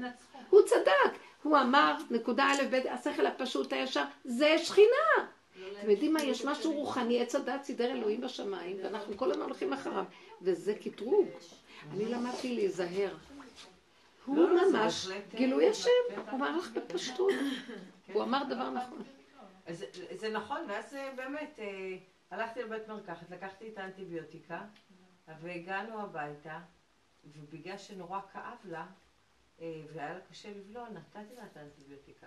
אבל אחרי יומיים האנטיביוטיקה לא עזרה, ואז הפסקתי עם זה. כי אומרים לה שלושה ימים ימים. כן, ואז אמרתי לה, עכשיו את תתגברי לבד. הבנתי את איפה שנפלתי איתו. כן, לא הייתי כן. צריכה לתת לה מלכתחילה את האנטיביוטיקה. כן, גם הוא לא רצה, הוא גם אמר בדיוק. שלדעתו זה יעבור לבד. יפה. עכשיו תקשיבי, אז עברו כמה ימים, אז התחילה פריחה בכל הגוף. הייתה לה פריחה בכל הגוף, אדומה אדומה. אז אה, שוב פעם אמרתי, טוב, נכנסתי לאינטרנט, ובאינטרנט אה, יש צילומים, והבחנתי בשנייה שיש לה אדם דמת. אה, אבל בעלי. בא, כן, בא, ואמר לי, לא, את צריכה לקחת אותה לרופא. זה נחמד להסתכל על זה בדיעבד, כן. אז לומדים את הדברים האלה. ואז לקחתי אותם לאותו רופא. ואז הוא ישב שם, כן, ואז הוא ישב שם מול המחשב, והוא התחיל, אה, הוא לא ידע מה יש לה. אז הוא התחיל להסתכל ולאבחן כל מיני דברים שיש לה את זה, ואולי יש לה את זה, ואז הוא עשה לה, היא התרגשה, ואז הוא עשה לה אק"ג, ואז הוא אמר, יש לה דופק גבוה. ואז לא שהיא מתרגשת. לא משנה, בסופו של דבר הוא, הוא רצה לתת עוד אנטיביוטיקה. ואז הבנתי שעשיתי טעות, כי הגעתי לפה שוב פעם, ואז אמרתי לדוקטור, תודה רבה לך, תן לי את המרשם. ויצאתי, עברתי מהבית מרקחת, לא לקחתי אנטיביוטיקה, זה עבר לבד, הכל טוב ויפה. אבל באמת, יש כאן באמת את ה... אני מזדהה עם מה. מצד התבלבלות. את הנקודה הזאת, שאם הבן אדם לא בדיוק מחזיק בה, הוא, הוא ככה, הוא כמו עלה נידף. רגע זה אומר לו משהו, אז הנה, הלכתי לרופא. הגעתי לרופא, ואז תפסתי את עצמי, מה אני עושה פה? הרי הבחנתי את זה בבית לבד. למה הייתי צריכה ללכת לרופא? אנחנו מאמינות בעצמנו. בדיוק. כי אנחנו לא מאמינות בעצמנו לא. מאמינים, גם יש, יש המון בלבול, המוח מבלבל את הבן אדם עד מוות, וגם יש, מרוב בלבול, אתם יודעים מה?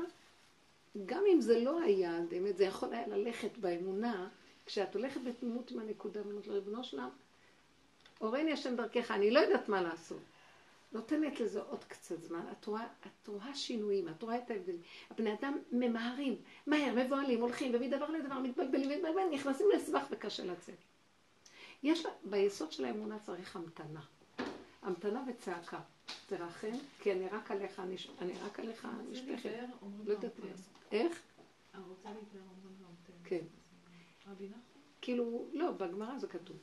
אה, המתנה היא דבר שקטר לי קימה, כאילו, תמתין. אני, היסוד של האור אין סוף מתגלה בהמתנה. ועץ הדת אין לו סבלנות. יש לו זמן, יש לו מקום, יש לו... איך? חנפה עכשיו. אז זה טוב, זאת אומרת, אני באמת רוצה כאילו לחכות שזה יסתדר. אז כאילו השם כאילו שלח לי את הסיבה הזאת שטוב, הם דחו את זה לשני, כאילו, לא, צריכה להיות לא מבולבלת. בדיוק. אם צריכה להיות מבולבלת, לא זה לא מבולבלת. יעבוד. להיות כאילו עם הנקודה הזאת שזה... זאת אומרת, אני ראיתי, אני. אגיד לכם איפה אני, איפה הנקודה. שאני תופסת את הנקודה שאני אעזוב, עוזבת רגע את המוח שמבלבל אותי ואני הולכת לגוף. אני כאילו אומרת, סגרי את המוח רגע, הגוף שלי במצוקה, אני לא יכולה לסבול שהגוף יהיה במצוקה. זאת אומרת שאני רואה שאני לא רגועה, אני לא מחוברת, אני... שערה, אני אומרת, לא חייב בכלל להיות ככה. שקר, פתחתי את המוח והוא ישלוט בי עכשיו. לא מוכנה. קודם כל אני לא הילדה ולא אף אחד בעולם. אז תזהרי. והוא הוא מגיב. אמרת, לא, לא, לא, לא, והישועה נמצאת פה, קודם כל אני. אנחנו לפעמים נשפכים על הילדים מתים, נגמרים, והישועה שלהם אצלנו. כי הש... אנחנו השורשים של הענפים. ואני למדתי הרבה פעמים לעצור ולהגיד, לא יכולה, לא מוכנה, אין לי כוח לסבול ולא שום דבר. בשנייה אחת שאתה מביא רפואה לעניין, אני רוצה להיות קשורה איתך, הילדים האלה שלך, אני רק בתפקיד אימא. אני לא מוכנה שזה יהיה שלי. אין לי בעלות על כלום ואין לי כוח אני לא כזאת גדולה לחשוב שאני יכולה להכיל את המצבים. לא יכולה להכיל כלום. טיפה של מצוקה אני לא יכולה. מאיפה שאני יכולה לדעת מה הייתה? והרופא הזה יבלבל אותי, כי כולם חושבים שהם יודעים הכל ואף אחד לא יודע כבר כלום. תראי, רופאים עומדים ולא יודעים לזהות. הם לא יודעים לזהות כל כך הרבה ידע יש שם בעולם שזה שיגעון, זה כבר שיגעון ממש. אז אני לא, אל תבלבל אותי, רק אתה, רופא חולים, יודע את העיקר. כי אני השם רופאך, בנקודה אחת מרפא, תרחם עליי ותעזור לי. אז קודם כל תרפי את הנפש שלך. אני אגיד לכם משהו, בנות, הישועה שלנו נמצאת בתוכנו, השכינה. ואם יש לך ילדים, את הקרקע עולם והם עומדים על הקרקע, ואם הקרקע עקומה גם הם עקומים, תיישרי קרקע. קודם כל הרגיעות עם עצמך והדיבור עם בורא עולם. אני גדול עליי העולם, רבותיי, אני חזרתי אחורה, פעם הייתי יותר מהמן. העד שלי היה 800 אמה, לא 50. וראיתי שכל הזמן הכאבים והסבל של העולם גורם אחורה אחורה. צדיק אמת הזה, רבו שלו, כל כך עזר לי התפיסה, אחורה, אחורה, אחורה, אחורה. העולם שלך לא שלי, וכל דבר הכי קטן נראה לי זה גדול עליי. פעם אני, גדול עליי משהו, אני הראשון, מי בראש? ירובעם בראש, אני בראש. אני קודם כל ואני יכולה הכל. גם האלוקים לא יתחרה איתי. אתם לא מאמינות. ולאט לאט המקום הלך אחורה אחורה, הוא החריב לי את הצורה. איפה הוא לא נגע בי? עד שלמדתי להיכנע ולרדת אחורה. ואמרתי, טוב, אני לא יכולה להיות במצוקה. דבר הכי קטן קורה, אבא זה שלך, לא שלי, אל תיגע בי, אני מוסרת לך את החיים, לא כלום. לא יכולה לחיות פה אם אתה לא חי איתי. אם אתה לא נושם לי מאף, אני לא חי פה. נתת, הדבקת לי ילד חולה, אני יכול לטפל בחולי שלו? מאיפה שאני, אני ילדה קטנה עבודה בעצמי. שלא נהיה את עצמנו גדולים כאלה. וכשאני מוסרת לו את הגדלות הזאת, אומרת לו, אבא, תרחם, פשוט תרחם. אני נושמת איתך, אתה נושם איתי, הדיבור הזה שלך. אתה בתוכי במצוקה, שכינה בתוכי במצוקה. אם אני במצוקה, אנרגיית החיים, שזה השכינה במצוקה. אז תרחם עליך, לא עליי. אני לא יכולה להכיל את החיים. הוא שולח סיבות. דבר ראשון שהוא שולח לי זה נגמר לי הבלבולים. אז גם לא משנה איך מסתכלת על הילד בפשטות. אז גם לא משנה איך היא תטפל. זה כבר לא זה כבר, משנה, אה, בדיוק. את לא מאמינה, באמת לא משנה כלום. תני לה חתיכת סוכר, יתרפא הכל. לא יודעת מה. הדעת מבלבלת ומשגעת. וזה לא חשוב כלום. תני, בכל דבר, בכל אשר תשים, אה, אה, תעשה, אבוא אליך וברכתך. תושיט יד. פשוט, וזהו.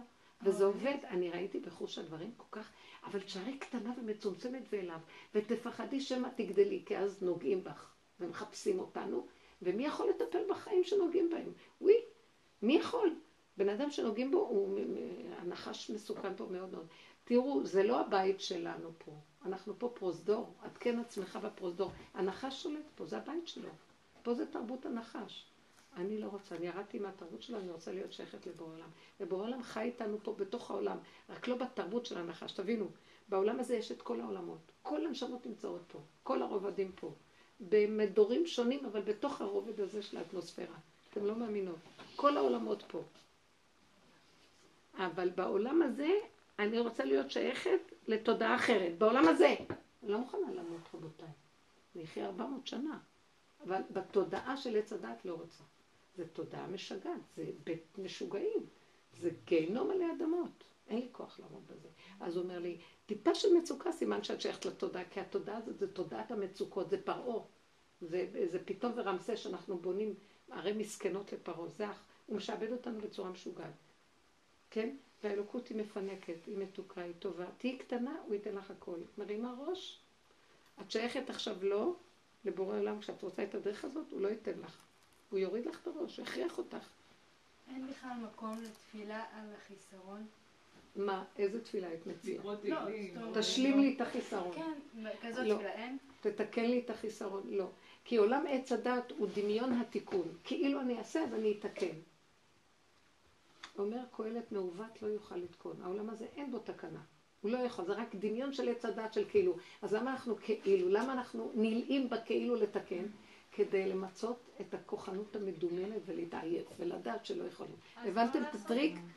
כדי פשוט להתעייף. אנחנו אכלנו מעץ הדת ונראה שיש לנו כוח. אז בוא נתקן, בוא נעשה, יש זה ונעשה זה. טוב, אז את רצה לעשות זה. אז לרגע כן מתוקן, אחרי רגע את רואה, זה מעגל שלא נגמר. פעם זה, פעם זה, פעם זה, פעם זה. בסופו של דבר אדם אומר, כל כך הרבה עבדתי ונשארתי אותו דבר, אז נראה לי שתיקנתי, לא נראה. אז מה אם כן כל הסיפור כדי פשוט שנתעייף ונגיד לא רוצים? כי אז אנחנו כאילו אכלנו אותה. אתם לא יכולים, אתם נכנסתם לחוק עץ הדת, אתם לא יכולים להימלט מזה עד שלא תתעייפו. כי רק בהתעייפות ובהכנעה, אז אני יכול לעזור לכם. אתם לא תצאו פה עד שלא תכירו שזה תקוע פה. ובשביל זה אנחנו עמלים, בשביל להכיר כמה תקוע. אז למה כל כך הרבה לעמול? בואו נעשה קצת ונבין את העניין. חמישים ראש, דופקים את הראש בקיר חמישים פעם, ולא נדע שזה קיר. עוד פעם. מטומטמים הבני אדם. וחכמים באים ומראים לנו וצועקים ומסבירים לנו, ועוד פעם תוקעים את עצמנו. טיפת מצוקה תעצרו. אנחנו לא פראיירים פה, אתם לא מבינים? עשינו את עצמנו פראיירים. עכשיו, כל התפילות האלה תעזור לי לתקן וזה, זאת שיש לה גם כוחנות וחושב שהוא מתקן. איך? מלמדים אותם כי להתפלל כל דבר. כי זה התרבות של עץ הדת, ברור. אבל לא זה יותר טוב מאשר לשבת בהפקרות בעולם השלישי ולא לעשות כלום ולמות ולחיות ולחיות ולמות, זה גם לא נכון. זה הדבר ההפוך מהתרבות של המערב, שהיא כולה יוצרת ויוזמת. אבל גם זה רעות ושטות רוח. אז על מה מתפללים? זה נבלה וזה טרפה. קו האמצע זה האמת. רוצים גילוי השם, רוצים לחזור להלוחות הראשונים, שנחיה פה. כיף פה, חיים נהדרים, עולם מדהים, בריאה יפהפייה. אבל שתהיה תרבות של רגיעות ומתיקות והכרת הטוב, בדבר קטן נהנה ונגיד תודה ונשמח, נאכל ונשתה ונהנה, ונסבע לחם ונהיה טובים ולא נריב, ולא נהיה בתסכולים, מה חסר? ונהיה עסוקים ונפרה ונרבה ונעשה לא בשיגעונות, פריאה ורבייה, הכל בקטן ומתוק, ונהיה עסוקים ביצירה, וכל אחד מה שהוא. וככה השם ברא את העולם, שייהנו ממנו, אחד עושה, אחד במחשבה, ואחד ביצירה, ואחד בעשייה, פשוט, מה יש? זה עולם יפה מאוד, אבל מאוזן. ושעל כל צד ושעל שכינה איתך. מה זה שכינה? טוב לך בחיים, וטוב סביבך, יש לך אהבה לכולם, ואין לך צרות עין והקינה וכל המידות הרעות האלה, נחש לא שולט שם. זה חיים טובים, מה יש? אני אוהבת את העולם הזה מאוד. אבל אני לא סובלת את מה שהתלבש. כאילו הלבישו על העולם הזה איזה כובע ואת מנסה להוציא אותו ואת לא יכולה להוציא אותו. תתבונני בו ותראי שהוא בעצם רק דמיון, הוא לא קיים. ככל שמתבוננים הוא עף, זה כמו אוויר, הוא מתנדף. זאת ראייה מאוד מזרחית, יש בה כאילו. הכל כאילו פה.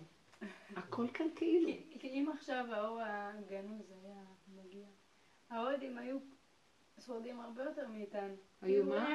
הם- היו מצליחים הרבה יותר מאיתנו להכיל את האור הזה. לא, אני אגיד לך משהו, ההודים הם לא פירמה, למה? אה, ההודים, בוא נגיד. ככה, כל, כל, האדם הראשון אכל מעץ הדת, כל העולם התקלקל. הוא היה האדם הראשון ואחריו כולם התקלקלו. בא הקדוש ברוך הוא ואמר לעולם, בזכות אברהם אבינו אני אביא, אני אעשה עם שהוא יתקן. יקבל את התורה ויתקן את הקלקול של עץ הדת. מה זאת אומרת יתקן? אה, אין תיקון הלא, נכון? אבל הוא יגיע להכרה שהוא חטא, הוא יתעייף, יתעייף, יתעייף, ובסוף הוא יגיד, ריבונו שלום, רק אתה, והוא יבחר בי מחדש עוד פעם שרק אני אמלוך חלב. אז אתם מוכנים לקבל את המהלך של תתעייפו? יש לי הרבה עול של מצוות ותורה ועמל והגיעה של לימוד תורה וכל זה. אתם מוכנים לקחת? אז עם ישראל היחידי שאמר, כן, כולם אמרו, טוב, אז מה? אז תקלקל, קלקלנו, אז מה נעשה עכשיו? אנחנו לא מוכנים, לא מוכנים לעבוד כל כך קשה, לא מוכנים לקבל עול. זאת אומרת, לאכול אותה, מה שנקרא. כולם אמרו, טוב, אז מה, תוותר לנו, אז מה, מה שהיה היה. ועם ישראל אמר, לקח אחריות, היחידים שלקחו אחריות ואמרו, אנחנו אכלנו, אנחנו עשינו, אני, אני עשיתי, אני, אני עמלק, לא, אני עשיתי, אני אסבול, אני עשו ואני עמלק. היהודים שהיו היחידים שהיו מוכנים לתוכנית ולהגיד פייר זה צודק. אנחנו קלקלנו, אנחנו נתקן. איך מתקנים? לא שבאמת יכולים לתקן, לפחות אנחנו בהתחלה חושבים שכן, עד שמתעייפים שבסוף לא. אנחנו בדור עכשיו שהכל, כמה תורה ומצוות, כמה ספרים נכתבו, כמה עמל והגיעה היהודים עברו, הגענו עכשיו לפה, כולם עוד מעט יהיו כאן חילונים. ראיתם מה שקרה בתרבות הזאת, עכשיו התחילו לחזור בתשובה. סליחה, איפה מה שכל האבות עשו באימות וכל הדורות ונשחטנו על מה? חילונים הולכים לגור בגרמניה בשביל המילקי ובשביל כל מיני דברים, לא אכפת להם בכלל להיות פה. זה כבר התחיל להשתנות עכשיו. אז באיזשהו מקום, המקום שאנחנו צריכים לקום ולהגיד, כל העמל והיגיע יכול בשנייה ללכת לאיבוד ונהיה כמו כל האומות. בוא נקום ונגיד, עשינו סור מרע ועשה טוב. עכשיו צריך לקחת את העשה טוב ורק להגיד בורא עולם תגאל אותנו ותתגלה עלינו. לא רוצים גם שנהיה משהו, לא רבנים ולא גדולים ולא חשובים. בני אדם של צורה שנכנעים ואומרים רק אתה יכול ואנחנו כלום לא. הגאולה האחרונה תהיה רק של העם, של העם. העם. העם, משיח הולך עם העם, כי החשובים לא ירצו כל כך את הדרך. החשובים הם יש להם מעמד וכיף להם שכולם משתעבדים להם. והעם יגיד יום אחד נמאס, החילונים יגידו נמאס מהתרבות של המדינה הזאת, ומנצלים אותנו והכל מיסים ואין לנו כוח, וה, והדתיים יקומו ויגידו יואו, כמה יש שליטה של הרבנים, כי הרבנים חושבים אה, הם מפחדים שהעם ילך לאיבוד, אז תזהרו, תזהרו, לא זה ולא זה ולא זה, אסור זה ואסור ואסור ואסור. אז גם כולם כבר נמאס להם, כאילו, אתה לא יכול לתת לי קצת איזה הערה ושמחה בלב חוץ מהאסור הזה, אני הולך למות עוד רגע. בסוף הם פורקים עול ועושים את הכי גרוע. אין לנו כבר כוח לכלום. בסוף העם יקום ויגיד, לא, חייב להיות איזה משהו שיחיה אותי. וזו האמונה הפשוטה. כל אחד יישאר לבד, וכולם יזהו לבד עם עצמם, והדרך הזאת לעורר את העם. תתעוררו, אנחנו צריכים להגיע להשם. לרבנים יש מקום חשוב בכל הדורות. כרגע, כאילו, מספיק כבר עם הדעתנות הזאת. בן אדם צריך להקשיב לעצמו ולראות. המצוקה אומרת לי משהו. אבא, אליך, תרחם עליי, תגאל אותי, התבלבלנו, אנחנו כבר לא יודעים איפה ימין ואיפה שמאל. תגאל אותי, לא רוצה לדעת, רוצה רק להכיר שאתה חי וקיים בתוכי, תתגלה. צמח את ליבי, תחבק אותי, תשמור עליי, תן לי שפיות ומתיקות בכל מה שאני אעשה משהו, ויהיה לי מתוק, ומספיק כבר הבלבולים. לא צריכים שזה רבנים. הרבנים חשובים בשביל לעשות סדר בדת. אבל הדת הזאת כבר השתגעה. אם אני צריך ללכת לרב כדי שיגיד לי, לכי לפסיכולוג, נגמר הרבנות. אני באה אליו שייתן לי רוח הקודש, זה מה שהוא עושה לי. ורבנים, זה לא שהם לא, הם צדיקים והם יודעים, אבל השם סוגר עליהם. למה? כי השם רוצה להתגלות בפשטות, אצל הפשוטי העם, אתם לא מבינים? בכוונה הוא סוגר על הרבנים. והם אנשים צדיקים ויודעים והם גדולים והכול. השם לא רוצה את ההנהגה הזאת יותר. תבינו מה אני אומרת. והם גדולים. כי השם אומר עכשיו הנהגת הקטנות. אני לא מחפש גדולים, אני מחפש קטנים. מי שקטן יבוא כאן יהיה בראש. כאילו, כן. האמונה תתגלה דרך העם. אתם לא מבינים? כן, כי העם מאבד את הנקודה, אנשים. מאוד תלויים ברבנים, עד כדי אי יכולת שיפוט, שיפוט. את יודעת, אה, אה, שמעתי אחד הרבנים שמספר שבא אליו בן אדם שאומר לו, תגיד רב, יש לי גבינה 9% על השולחן, אשתי העבירה לי את הכפית הבשרית מעל הגבינה, האם זה בסדר, אני יכול לאכול את הכפית הבשרית? לא, האוויר לכלך אותה. וזה זה מצב שהוא... טוב, זה את מדברת לאנשים שלא מבינים הלכה, לא יודעים כלום, הם שואלים רב. גם זה כבר איבדו את השכל הפשוט. תלמיד חכם הלך לרב אלישיב. בעלי סיפר לי, אומר, כשהיה הרב אלישיב, וזה, והוא אומר לו, הרב, רציתי לשאול אותך אה, על הלכה כזאת וכזאת וכזאת. אז הרב צעק עליו, משנה ברורה פתחת? מה אתה חושב, שאני הפקר שלך? כאילו, לך תמצא את הנקודה, תברר עם עצמך, תראה, מה שקשה לך ואיפה שאתה תקוע, תבוא אליי. מה אתה בא אליי? עוד לא עשית א' ב' ג'. יש איזה גבול, כן, בני אדם לא רוצים, אז רצים לכל דבר. סליחה. מצווה בפני עצמה, ללכת לרב, הם לא יודעים, יש כאלה שהם מבולבלים בקטע. אז שיב- שיבדקו למה הם מבולבלים, כי כל היום, היום יש הרבה דעת, לא צריך אפילו כמו להתבלבל. טיפת חלב שמבלבלים אותך, כל ילד יש לך הנחיות אחרות. בדיוק, האמת. היא שיש ריבוי דעת כבר, שזה כבר שיגע את כולם. לסגור את הספריות ואת הרדיואים ואת הכל, ולהיות קצת בשקט, ותדעי מה לעשות. אנחנו מפחדים להיות בשקט. השם, בתוכנו יש קול פנימי. אני אגיד לכם את האמת, אני אגלה. אני יותר ויותר רואה. הלוחות הראשונים והלוחות השניים, ונגעתי בזה ובזה נסיים. הלוחות הראשונים אין בהם רגש ואין בהם פרשנות, והכל פשוט ככה, כי ככה הוציא מה אני אעשה? בלי כל הבלבולים של מה שכתוב ככה ולא ככה, וכן ואת זה, ופרשנויות, ו- וכל האפשרויות וכל זה. הלוחות השניים נכנס בהם דעת למה? בגלל שנכתבה התורה שבעל פה. ומשם כל הצרות. כי היא כתובה כבר, אז מבלבל את הבני אדם, כי תורה שבעל פה לא צריכה להיות כתובה. זה הבשר אומר לבן אדם. אם היינו קשובים נכון, המוח לא היה גדול מדי, רק בצמצום הכי קטן, הבשר היה מראה כל אחד לחוד צריך לעשות משהו שונה מהשני. אי אפשר שאת ואני נעשה אותו דבר, כי את שונה ואני שונה.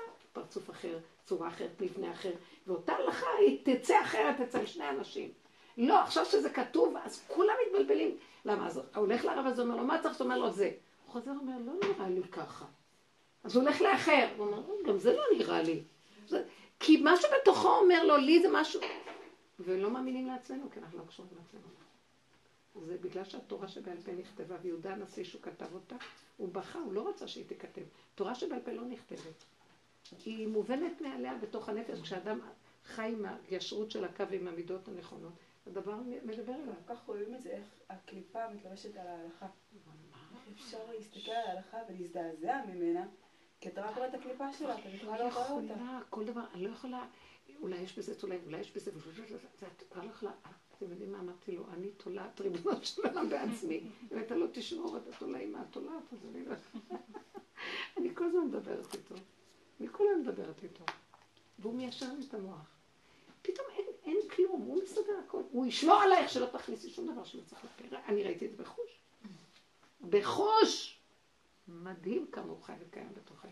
הוא רוצה להתגלות. הוא לא רוצה שנסמוך על הספרים, הוא רוצה, הוא מציץ, הנה אני, הוא ימרוד לי.